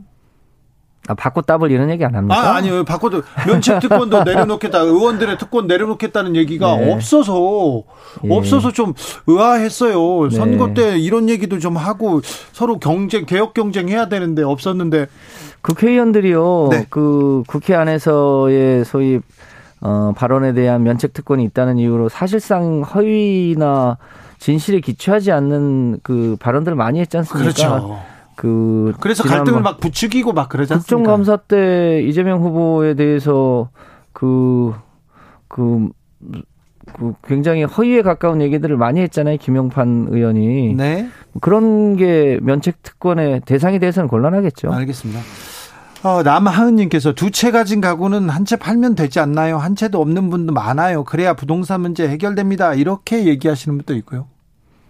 어, 저는 가급적 한 채를 갖는 게 맞다고 봅니다. 네. 다만 조세의 형평성은 또 보정해 주는 게 맞다고 보여집니다. 네. 지금 서울의 집값이 많이 올랐기 때문에 네. 실제로 이제는 두 채 좀 어지간한 규모의 두 채면 종부세 대상이 됩니다. 네. 이제 그렇기도 하고요. 이제 추가로 그렇다고 주택 매입을 하긴 어려운데 왜냐하면 다주택 취득세는 누진이 돼 있어가지고요. 이제는 신규로 어 집을 통해서 무슨 부동산 투자나 불로소득을 얻기는 쉽지 않은 않도록 어 문재인 정부가 마지막에 제도를 바꾸긴 했는데 예.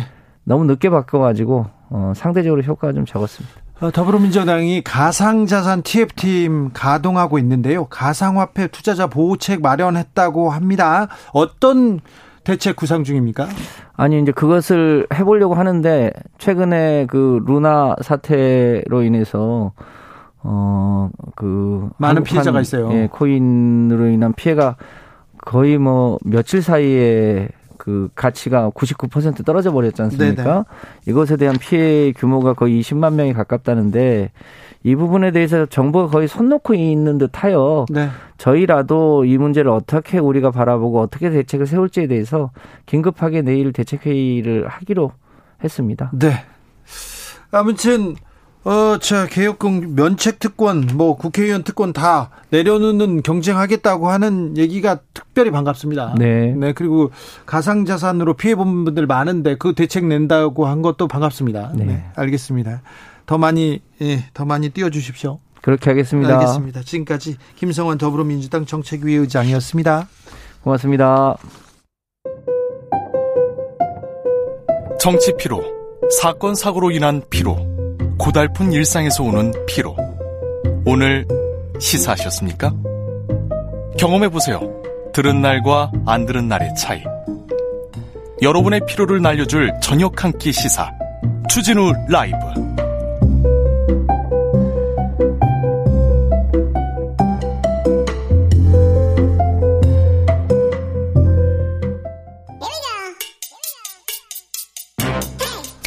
뉴스를 향한 진지한 고민 기자들의 수다.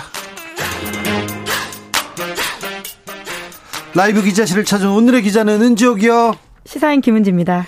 자, 오늘 준비한 첫 번째 뉴스는요? 네, 초과세수 53조 원을 두고 논란이 일고 있습니다. 아, 그러게요. 초과세수가 그렇게 많다고요? 이렇게 세금을 많이 걷는다고요? 네, 방금 김성환 민주당 정책위 의장도 잠깐 짚고 넘어갔던 이야기이긴 한데요. 정부가 지난 12일 59조 4천억 원에 이르는 사상 최대 규모의 추경안을 공개했습니다. 네. 발표 전날만 하더라도 33조 원 플러스 알파다 이렇게 알려졌었거든요. 그렇죠, 그렇죠. 근데 막상 열어보니까 알파가 26조 4천억 원을 달한 거죠. 알파가 한 몇 천억 원대여야 되는데 26조 원이 넘었어요. 네, 나라 살림이 이렇게 될 수 있는 거냐 이런 좀 놀라움이 들 수밖에 없는 상황인 건데요. 53조 3천억 원에 달하는 초과세수가 나왔다라는 지점에서 지난 1월만 하더라도 홍남기 어, 부총리가 손살에 쳤잖아. 우리 돈 없다, 돈 없다. 10 14 조 원대였잖아요. 네, 14조 원 추경 고수했었습니다.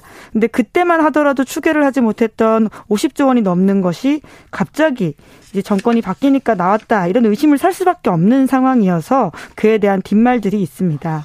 아, 어떻게 이렇게 차이가 납니까? 네, 이제 이게 추계이기 때문에 우선은 이제 추계하는 것들인데요. 아까 김성원 의원이 말했듯이 가불, 지금 이제 네. 네, 가불입니다. 이제 연말에 연말까지 다 이만큼 세금을 거둘 거다는 그 희망, 가불 이렇게 생각하시면 됩니다. 네, 그래서 이제 올해 법인세가 지난해 반도체, 금융, 철강업 등의 실적 개선으로 29조 1천억 원이 더 거친다 이렇게 계산이 됐고요. 예. 그리고 부동산 시장이 더 과열되면서 양도소득세가 11조 8천억 원 더 거친다라고 하고요. 부동산 과열됩니까? 네, 뭐 이제까지 했던 것들 다 합쳐서 그렇게 보는 것 같고요. 예. 그리고 이제 고용 호조로 근로소득세가 10조 3천억 원, 물가 상승에 따른 부가가치세가 1조 8천억 원, 상속 증여세로 2조 8천억 원, 종합부동산세 1조 2천억 원 더 늘어나서 53조가 늘었다 이렇게 지금 밝힌 건데요. 지난해 뭐 초과 세수가 많았어요. 네, 그때도 61조 4천억 원 초과 세수가 있어서 거센 질타가 있었습니다. 예. 이렇게 차이가 날 수 있냐라는 것들 때문에 기재부 세제실장이 경질이 연결이 됐고요. 세제실이 감사원의 감사 대상에 오른 바가 있습니다. 예. 그런데 또 이런 일이 일어나다 보니까 고무줄 축에다 이런 비판이 나오는 데다가 민주당 처지에서는 여당 시절에서는 기재부가 더 높다라고 했었는데 지금 바뀌고 나서 말 바뀌었다 이렇게 의심을 하고 공격하고 있는 상황이기도 합니다. 네. 추경호 부총리 뭐라고 합니까? 네, 그 추경호 부총리도 이제 그 당시는 야당이었었고 지금 이제 여당이기 때문에 일정 부분 이 평가가 조금 다른 지점들이 있는데요. 지난 1월 달만 하더라도 1차 추경에 대해서 선거용 재정 살포다 이렇게 비판한 바가 있습니다. 그러니까 사실상 관건 선거 하겠다는 거 아니냐 이런 의심을 한 건데요. 그런데 이제 이번에는 예, 지방선거 한 달도 채 남지 않은 시점에서 추경안을 최대로 들고 나왔다라고 해서 야당에서 비판을 받고 있습니다. 네. 다음 만나볼 뉴스는요? 네, 6년 전 오늘 강남역 살인 사건이 벌어졌습니다. 강남역 살인 사건 기억하십니까? 많은 사람들한테 큰 충격을 줬습니다. 네, 일정 부분 또 이제 패러다임의 전환과 같은 사건의 명명도 있었는데요. 다시 한번 좀 짚어보자면 2016년 5월 17일에 벌어졌던 끔찍한 사건인데 노래방 건물의 남녀 공용 화장실에서 벌어졌던 살인 사건입니다. 네. 30대 남성이 화장실을 이용하던 20대 여성을 살해했는데 뭐 전혀 면식이 없었던 사람이라고 해요. 네. 네, 실제로 경찰청 통계에 따르면 2016년부터 2020년 전국 공중 화장실에서 범죄 수가 2,000건에서 4,000건 사이가 되거든요. 이 가운데 살인, 강도, 강간, 강제추행 등 강력 범죄가 100건에서 200건 사이로 매년 일어나고 있습니다. 이제 그만큼 위험한 지역 중에 하나다라고 볼 수 있을 텐데 그때 이제 우선 우선적으로 지목됐던 것이 남녀 공용으로 쓰는 화장실에 대한 문제였었는데요. 이후에 중앙 정부와 지방 자치단체가 민간 건물 화장실을 대상으로 이 분리 작업들을 좀 진행을 해왔습니다. 특히나 이제 우범지대도 없애는 효과가 있을 거다라는 기대였는데 하지만 한국일보가 오늘 아침에 보도한 바에 따르면 좀 진척이 저조한 편이라고 합니다. 참여 건물이 없어서 지원금을 다시 반납하는 지자체도 있을 지경이라고 하는데요. 강남역 살인 사건 이후에 좀 사회적으로 개선된 게 있습니까? 네, 이제 말씀드린 것처럼 화장실이 좀 바뀌어야 된다라는 지점들이 1차적으로 있었었고요. 이제 그런데 이제 좀 잘 진행이 원활하게 못 되는 지점이 있다라는 부분에 대한 지적이 있고 또 하나는 이제 사회적인 인식으로서 이것이 여성 혐오 범죄다라고 하는 이야기들이 나오기 시작했다라고 네. 하는 것인데요.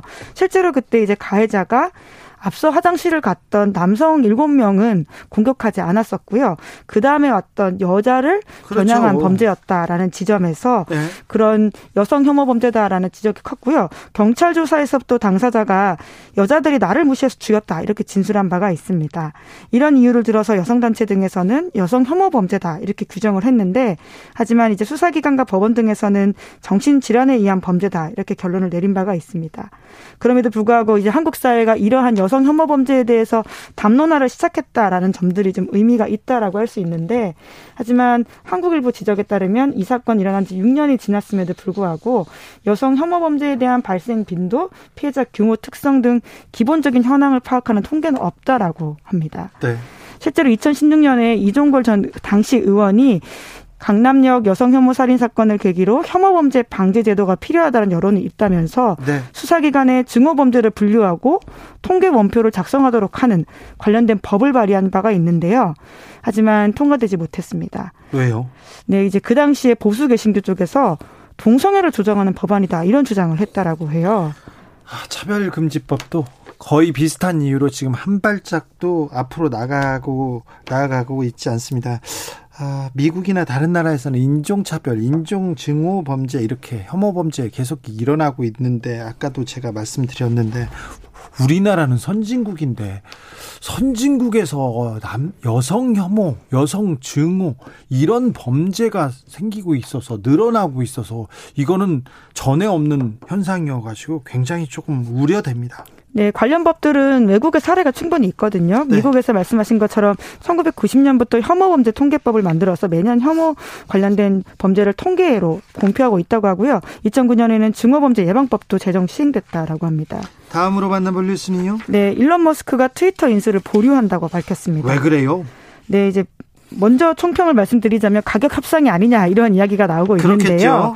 네, 명분은 있습니다. 트위터 전체 계정 중에 보시 5% 이하가 증명될 때 트위터 인수하겠다라고 하는 건데요. 자동화된 계정이 가짜 정보 퍼뜨린다 이런 의심을 받고 있는 보 때문에 네. 일종의 SNS 그런 소셜 미디어가 가짜 뉴스 퍼뜨린다라고 하는 부분에 있어서 사회적 책임을 하겠다라는 뉘앙스이긴 한데요. 본질은 가격 협상이다라고 하는 것이 외신 분석입니다. 일론 머스크가 이렇게 얘기하자 트위터 가격이 또 주가가 떨어졌잖아요. 네, 그렇습니다. 지금 가격이 10% 가까이 급락했다라고 하는데 그렇기 때문에 이제 인수 가격 협상에서 하는 일종의 수가 아니냐라는 지적 나오고 있습니다. 사실 근데 일론 머스크가 트윗을 쓰면 영향력이 워낙 커서 크기, 크기도 한데 조금 아, 부정적인 영향을 미칠 때가 있어서 좀 걱정이 돼요.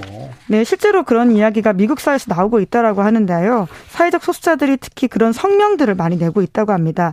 유대인 걸로 권리 옹호 단체 그리고 무슬림 단체 모두가 이 트위터가 혐오 혹은 가짜 뉴스를 그냥 무작위로 퍼날르는 게 아니냐라는 지적들을 하고 있다라고 하고요. 네.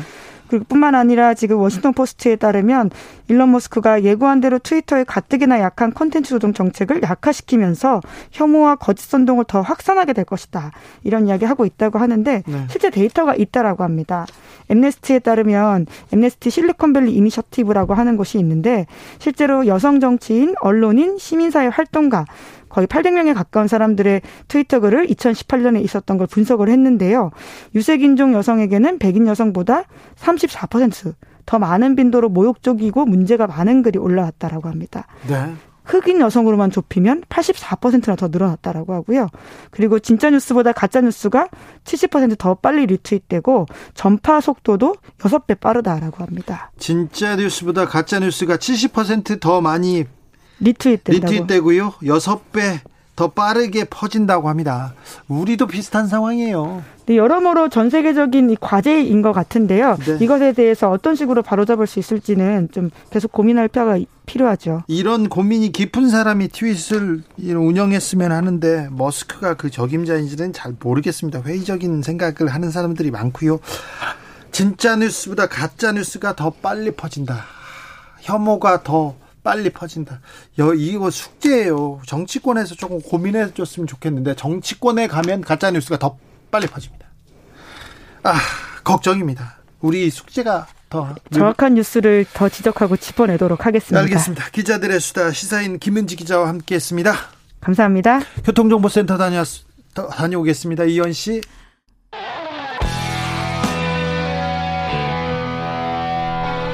스치기만 해도 똑똑해진다. 드라이브 스루 시사 주진우 라이브.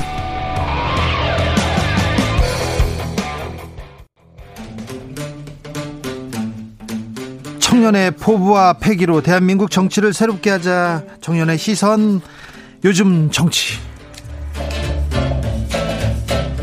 2030 청년 정치인 어벤져스입니다. 청벤져스 각자 소개하고 시작하겠습니다. 네, 안녕하세요. 더불어민주당 비대위원 권지웅입니다.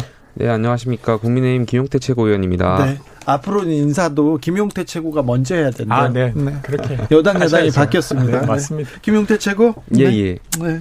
김용태 최고 윤재순 비, 비서실 비서관한테 또 한마디 하셨더라고.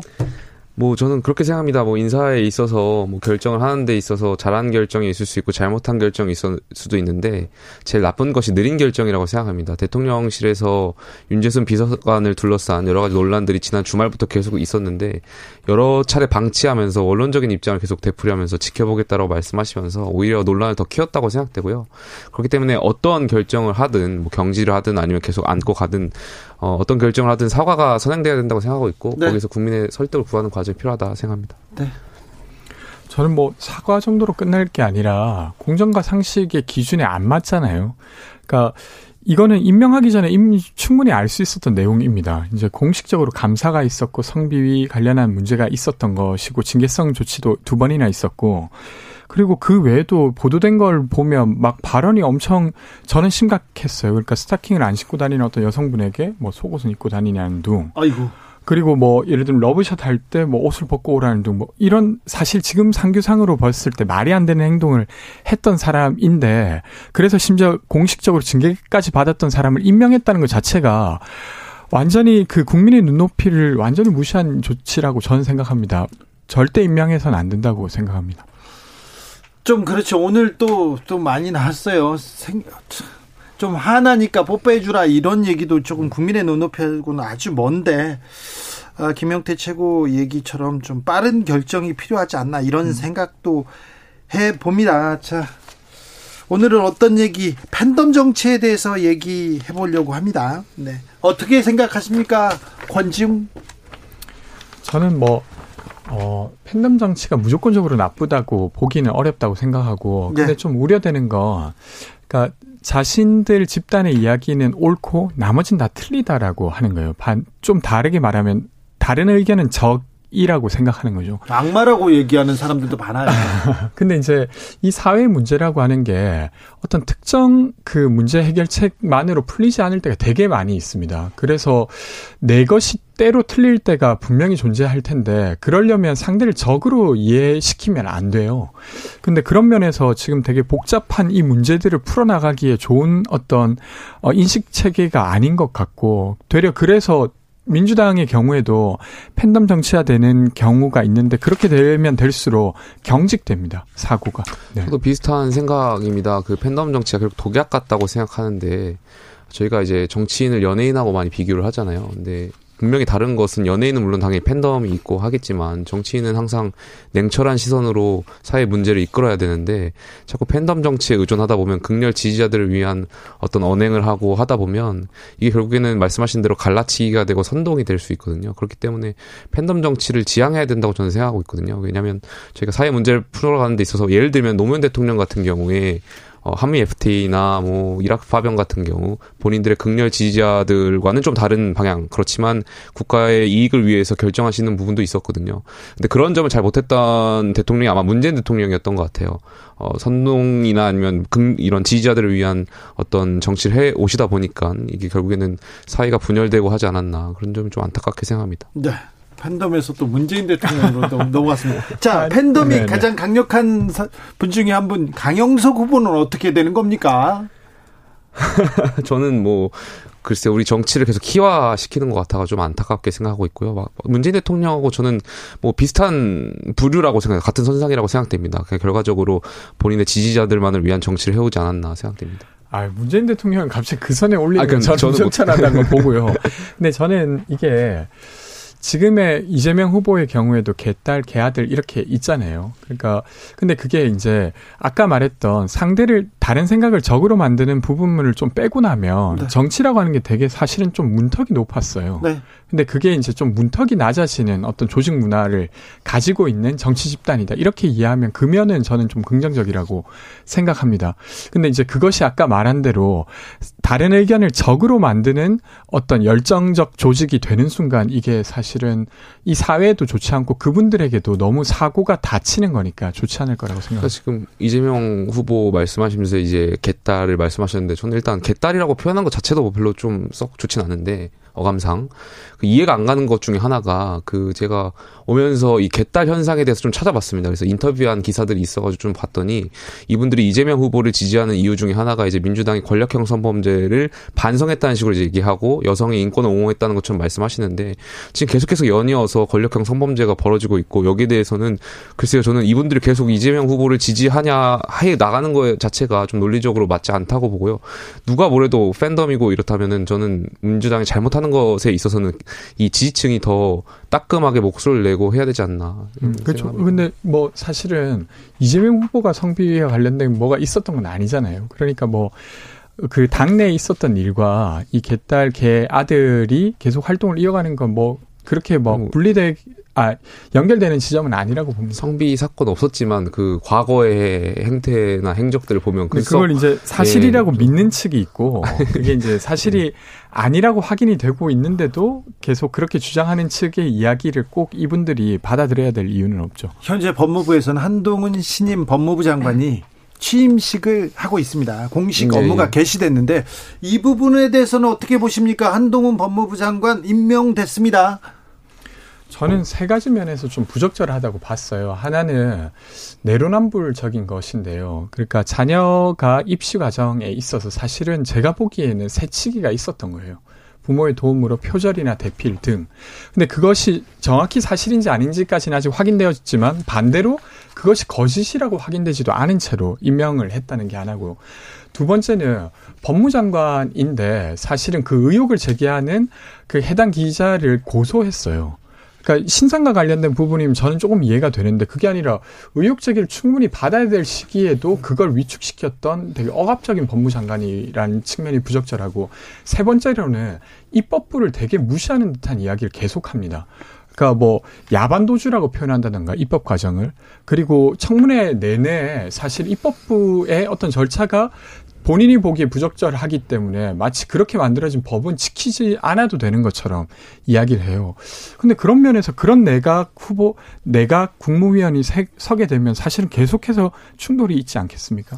뭐 세 번째 말씀하신 그 뭐 입법부를 무시하는 듯한 태도를 보인다고 말씀하신 건 좀 오해인 것 같고요. 어제 대통령께서 시정 연설에서도 의회 민주주의를 강조하셨듯이 아마 내각의 음. 많은 장관들께서도 이 의회 민주주의 입법부를 굉장히 존중하고 있을 거라고 저는 생각합니다. 그렇기 때문에 그건 좀 오해라고 말씀드리고요. 그다음에 법무부 장관 후보자가 그 기자 고소한 거에 대해서는 뭐 법무부 장관 이전에는 저는 당연히 개인의 어떤 권리 차원에서 하실 수 있다고 보는데 이 부분은 아마 장관께서 좀 현명한 판단하시지 않을까 생각합니다. 뭐 제 개인적인 생각이지만 이 장관 장관이 되었으니까 아마 어, 뭐, 취하를 하시든지 하시지 않을까에 대한 생각도 있고요. 전 전반적으로 함동훈 법무 후보자의 인정을 보면서 지금 말씀하시는 그런 의혹들이 저는 뭐, 잘못됐다는 것을 좀 보지는 못했던 것 같습니다.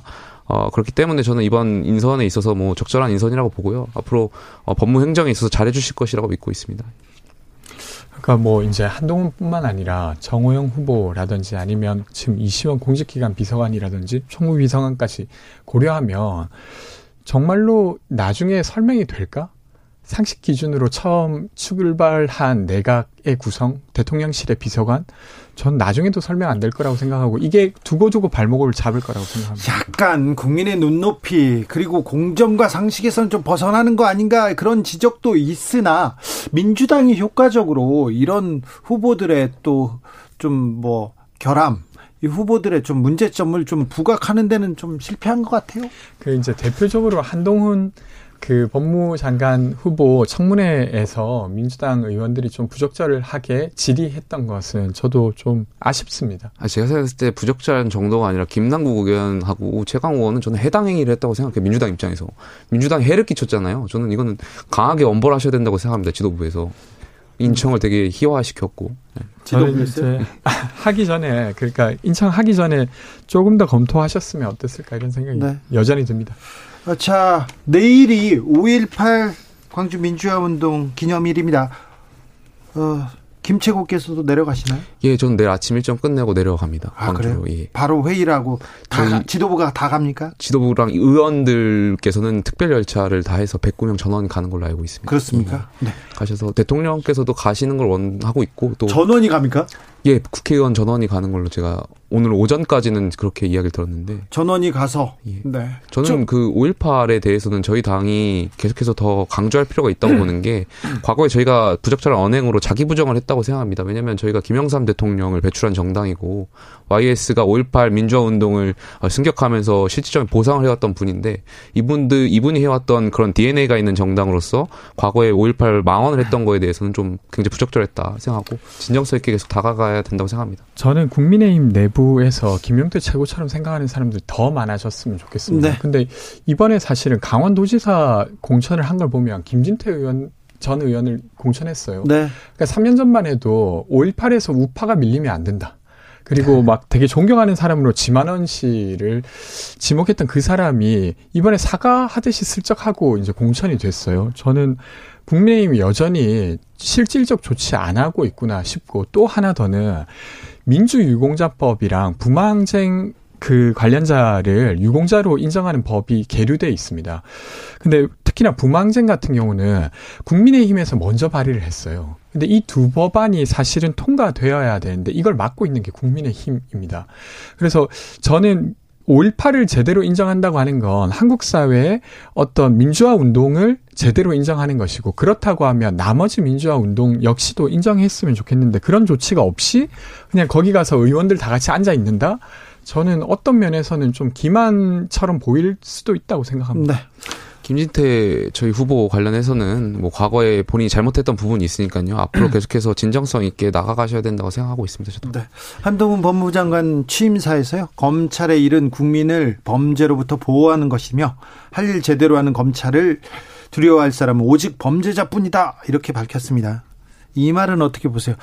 검찰을 두려워할 사람은 오직 범죄자뿐이다. 검찰이 옛날에 없는 범죄자도 막 만들고 그랬거든요. 간첩도 만들고 그랬거든요. 그래서 저는 막 무서워요. 그런 그런 검사들. 저 정치 검사로 보이는 사람들이 막 앞으로 나오지 않습니까? 아니 수사 열심히 하고 범죄자 잘 때려 잡으면 박수 치죠. 그런데 그렇죠. 자꾸 정치를 하려고 하는 사람들도 있었고 이상한 분들도 많았거든요. 그러니까 이번에 사실 공직기관 비서관이 딱 그 사람이지 않습니까? 아이고, 네, 제 담당 검사였어요. 아우, 난 보기 그 사람을 다시 그 사람 이름을 대어 어우, 떠올리는 그러니까, 것 자체가 좀 공포예요. 뭐 그게 이제 국정원에서 증거를 조작했다고는 했지만 그 조작된 증거를 가지고 계속 재판을 이끌었던 담당 검사고 그 일로 사실 징계까지 받았어요. 근데 그 사람이 예를 들면 이제 내가 그 정부에 되게 주요 요직에 임명되려고 하면 공직기관 비서관의 의견이 꼭 있어야 됩니다. 거기에 초안을 만드는 사람이 된 거예요. 저는 검찰공화국의 오명을 벗어야 될 윤석열 정부가 되려 스스로 검찰공화국을 만들고 있고 더 나아가서는 부적절한 검사를 임명함으로써 되게 부적절한 공, 검찰공화국까지도 되는 것 같아요. 김용태 최고. 저도 뭐 여기 네. 검찰 그리고 내각에 너무 많은 검찰 인사들이 있고 거기다가 또 대통령과 친한 사람, 친한 검찰들이 우르르 이 정치권에 배치되는 거는 좀 우려하는 사람이 있습니다. 어, 많이 우려들을 하십니다. 왜냐하면 대통령이란 자리가 많은 각계각층의 다양한 직업으로부터 많은 이야기를 듣고 균형 가진 시각을 가지고 필요가 있다고 하는데 이제 한정된 직군을 통해서 이제 조언이나 이런 정보를 얻게 되면 어, 편향된 생각하실 수 있다라는 지적이 있을 수 있다고 보는데요. 다만 저는 일단 뭐이 검찰 공무원 대통령께서 오랫동안 같이 호흡 맞춰왔던 분들과 또 같이 일을 하면서 또 긍정적인 부분도 있다고 봅니다. 그래서 너무 처음부터 우려하는 시각을 보실 필요는 없이 좀 지켜봐 주시면. 근데 우려가 되지 않습니까? 조작된 증거로 재판을 이끌었던 검사. 그러니까 그 부분에 있어서도 저도 뭐 당연히 윤석열 정부가 자유를 존중하는데 이제 말씀하신 대로 인권을 어 뭐 자유를 개인의 자유를 어 잘 못했던 그런 전례가 있었던 분을 비서관을 앉히는 것 자체가 저는 여기에 대해서 국민들께 좀 납득할 만한 설명이 있어야 된다고 생각합니다. 겁니다. 그러니까 네. 납득할 만한 설명은 그냥 친하다 말고는 지금 설명이 안 되는 것 같아요. 네.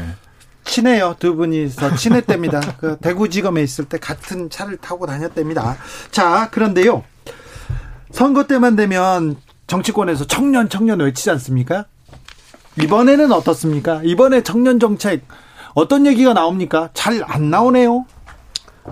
그렇죠. 지자체 차원으로 가다 보니까 예. 좀덜 부각되는 것 같기도 하고 민주당 같은 경우는 돌봄 정책을 좀 우선으로 내세웠습니다. 돌봄이요? 그러니까 아이 돌봄 그리고 어르신 돌봄 관련한 것이 사실은 되게 30대 청년들 에게 네. 많이 연결되는 부분이에요. 그래서 그런 부분을 이야기하긴 했는데 정책이 막 부각되는 선거 같지는 않네요. 어젠가요 오세훈 송영길 후보가 뭐 청년들과 만난다고 홍대를 걸었습니다.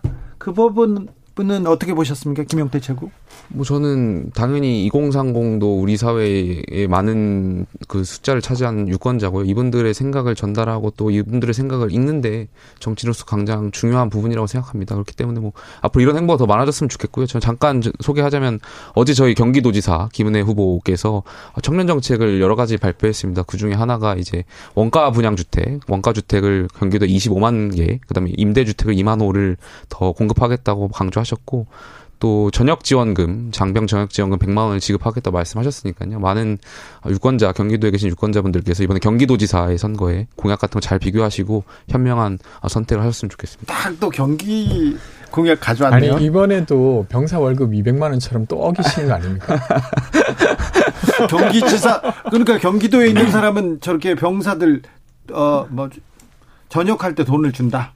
예, 예. 네, 알겠습니다. 1281님, 정치가 내 편 아니면 무슨 원수 다르듯이 무조건 반대만 하니까 정치는 내가 바르다가 아닌 바르게 협의해가는 협치인 것인데 정치 수준이 좀 아쉽습니다. 이렇게 안타까워 하셨고요. 조성빈님께서는 팬덤도 좋은데 맹목적이기보다 자기가 좋아하는 정치인이 올바른 방향으로 갈 수 있도록 검증하고 검증도 요구하는 것도 건강한 팬덤 아닌가 이렇게 그쪽으로 지향해야 될 것 같습니다. 이렇게 생각합니다. 당 차원에서 당 차원에서 청년 정치인들 잘 활동하고 잘 활용하고 있다고 보십니까, 권지웅? 아, 이번에 저희가 원래 청년 공천 30%를 하려고 했는데 네. 지금 결과가 나왔는데 좀 거기에는 미치지 못해요. 근데 그래도 한 600명 가까이 되거든요. 아, 이번에 선거에 나온 네, 분들이 네, 네. 그리고 이번에 저희는 또 청년들을 가번에 배치하려고 하는 지침 같은 게 있어가지고 아마 당선율은 더 높을 걸로 보입니다. 그러면 이제 과거는 과거와는 달리 좀 젊은 정치인들이 지방 의회에 들어가게 되는 거예요. 그래서 저는 좀 기대가 크고 저는 이번 주 목요일부터 그런 청년 정치인을 지원하러 지역을 돌아다닙니다. 그래서 그분들이 선거 과정에서 좀 잘 부각되고 검증받을 수 있도록 애써 보려고 하고 있습니다. 선거 때 청년들 참 막막하고 힘든데 그죠? 네, 진입이 너무 힘들어요. 맞습니다. 뭐 실질적으로 저도 이제 여러 지역을 돌아다니다 보면 많이 현실적으로 뭐 돈에 대한 문제라든지 뭐 많은 지원을 많이 이야기하시는데 뭐 거기에 좀 저희가 이렇게 노력할 수 있는 부분 보답할 수 있는 부분이 많이 적어서 좀 안타까운 마음 가지고 있습니다. 네. 선거 때 청년들 지원하겠다 이런 정책들 막 쏟아지지 않습니까? 예. 근데 선거 끝나면 좀 사라지는 게 많았는데 끝나고 좀 성공적으로 이거는 자리 잡았다 이런 정책이 있습니까? 지금 저희 어쨌든 저희 그 이번에 병사 월급이 좀 뭐 당초에 이제 취임 즉시 즉시 이행하겠다는 거였는데 어쨌든 이 과정에서 공약이 좀 어, 늦춰지긴 했지만 저는 이거는 장병들한테 정당 권리를 보상할 수 있다는 장면에서 좀 높게 평가하고 싶습니다. 네. 그뭐이 아직 대선 이후로 집행되었다고 보기는 지금은 어려우니까 그렇게는 아닌데 어 그래도 청년 서울시 청년 수당이라든지 뭐 이런 것들은 그런 어떤 청년들이 만든 정책이었어요. 예. 그래서 그런 면에서는 좀 청년들의 목소리가 유의미하게 정치권을 통해서 행정으로 반영되는 이런 사례들은 저는 꽤 있었다고 생각합니다. 네. 네.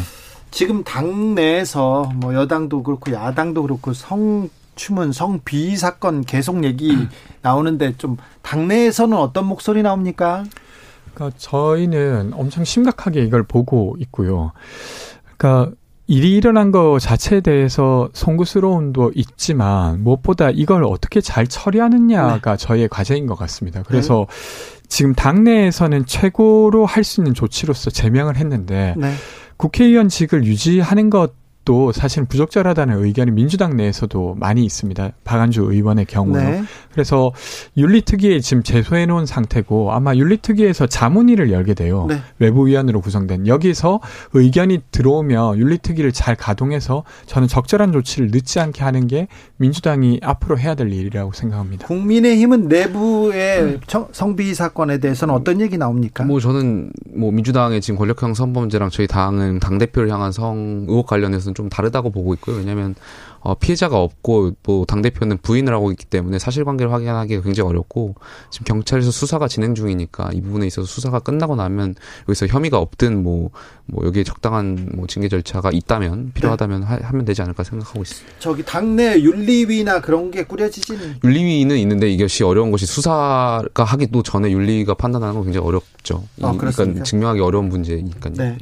근데 이게 제가 좀 걱정되는 게 그러니까 이게 그냥 어떤 누가 의혹을 제기한 상태 정도가 아니라 국민의힘 윤리위에서 만장일치로 이걸 조사해야 된다 이렇게 결정을 했잖아요. 그러면 어떤 정도의 혐의의 근거가 있다는 것인데, 근데 이게 사실이 아니면 문제가 안 되는데 만약에 사실이라고 하면 어떻게 되냐면 공식적으로 그걸 인정했음에도 불구하고 계속 당 대표의 지위를 유지시킨 게 돼요.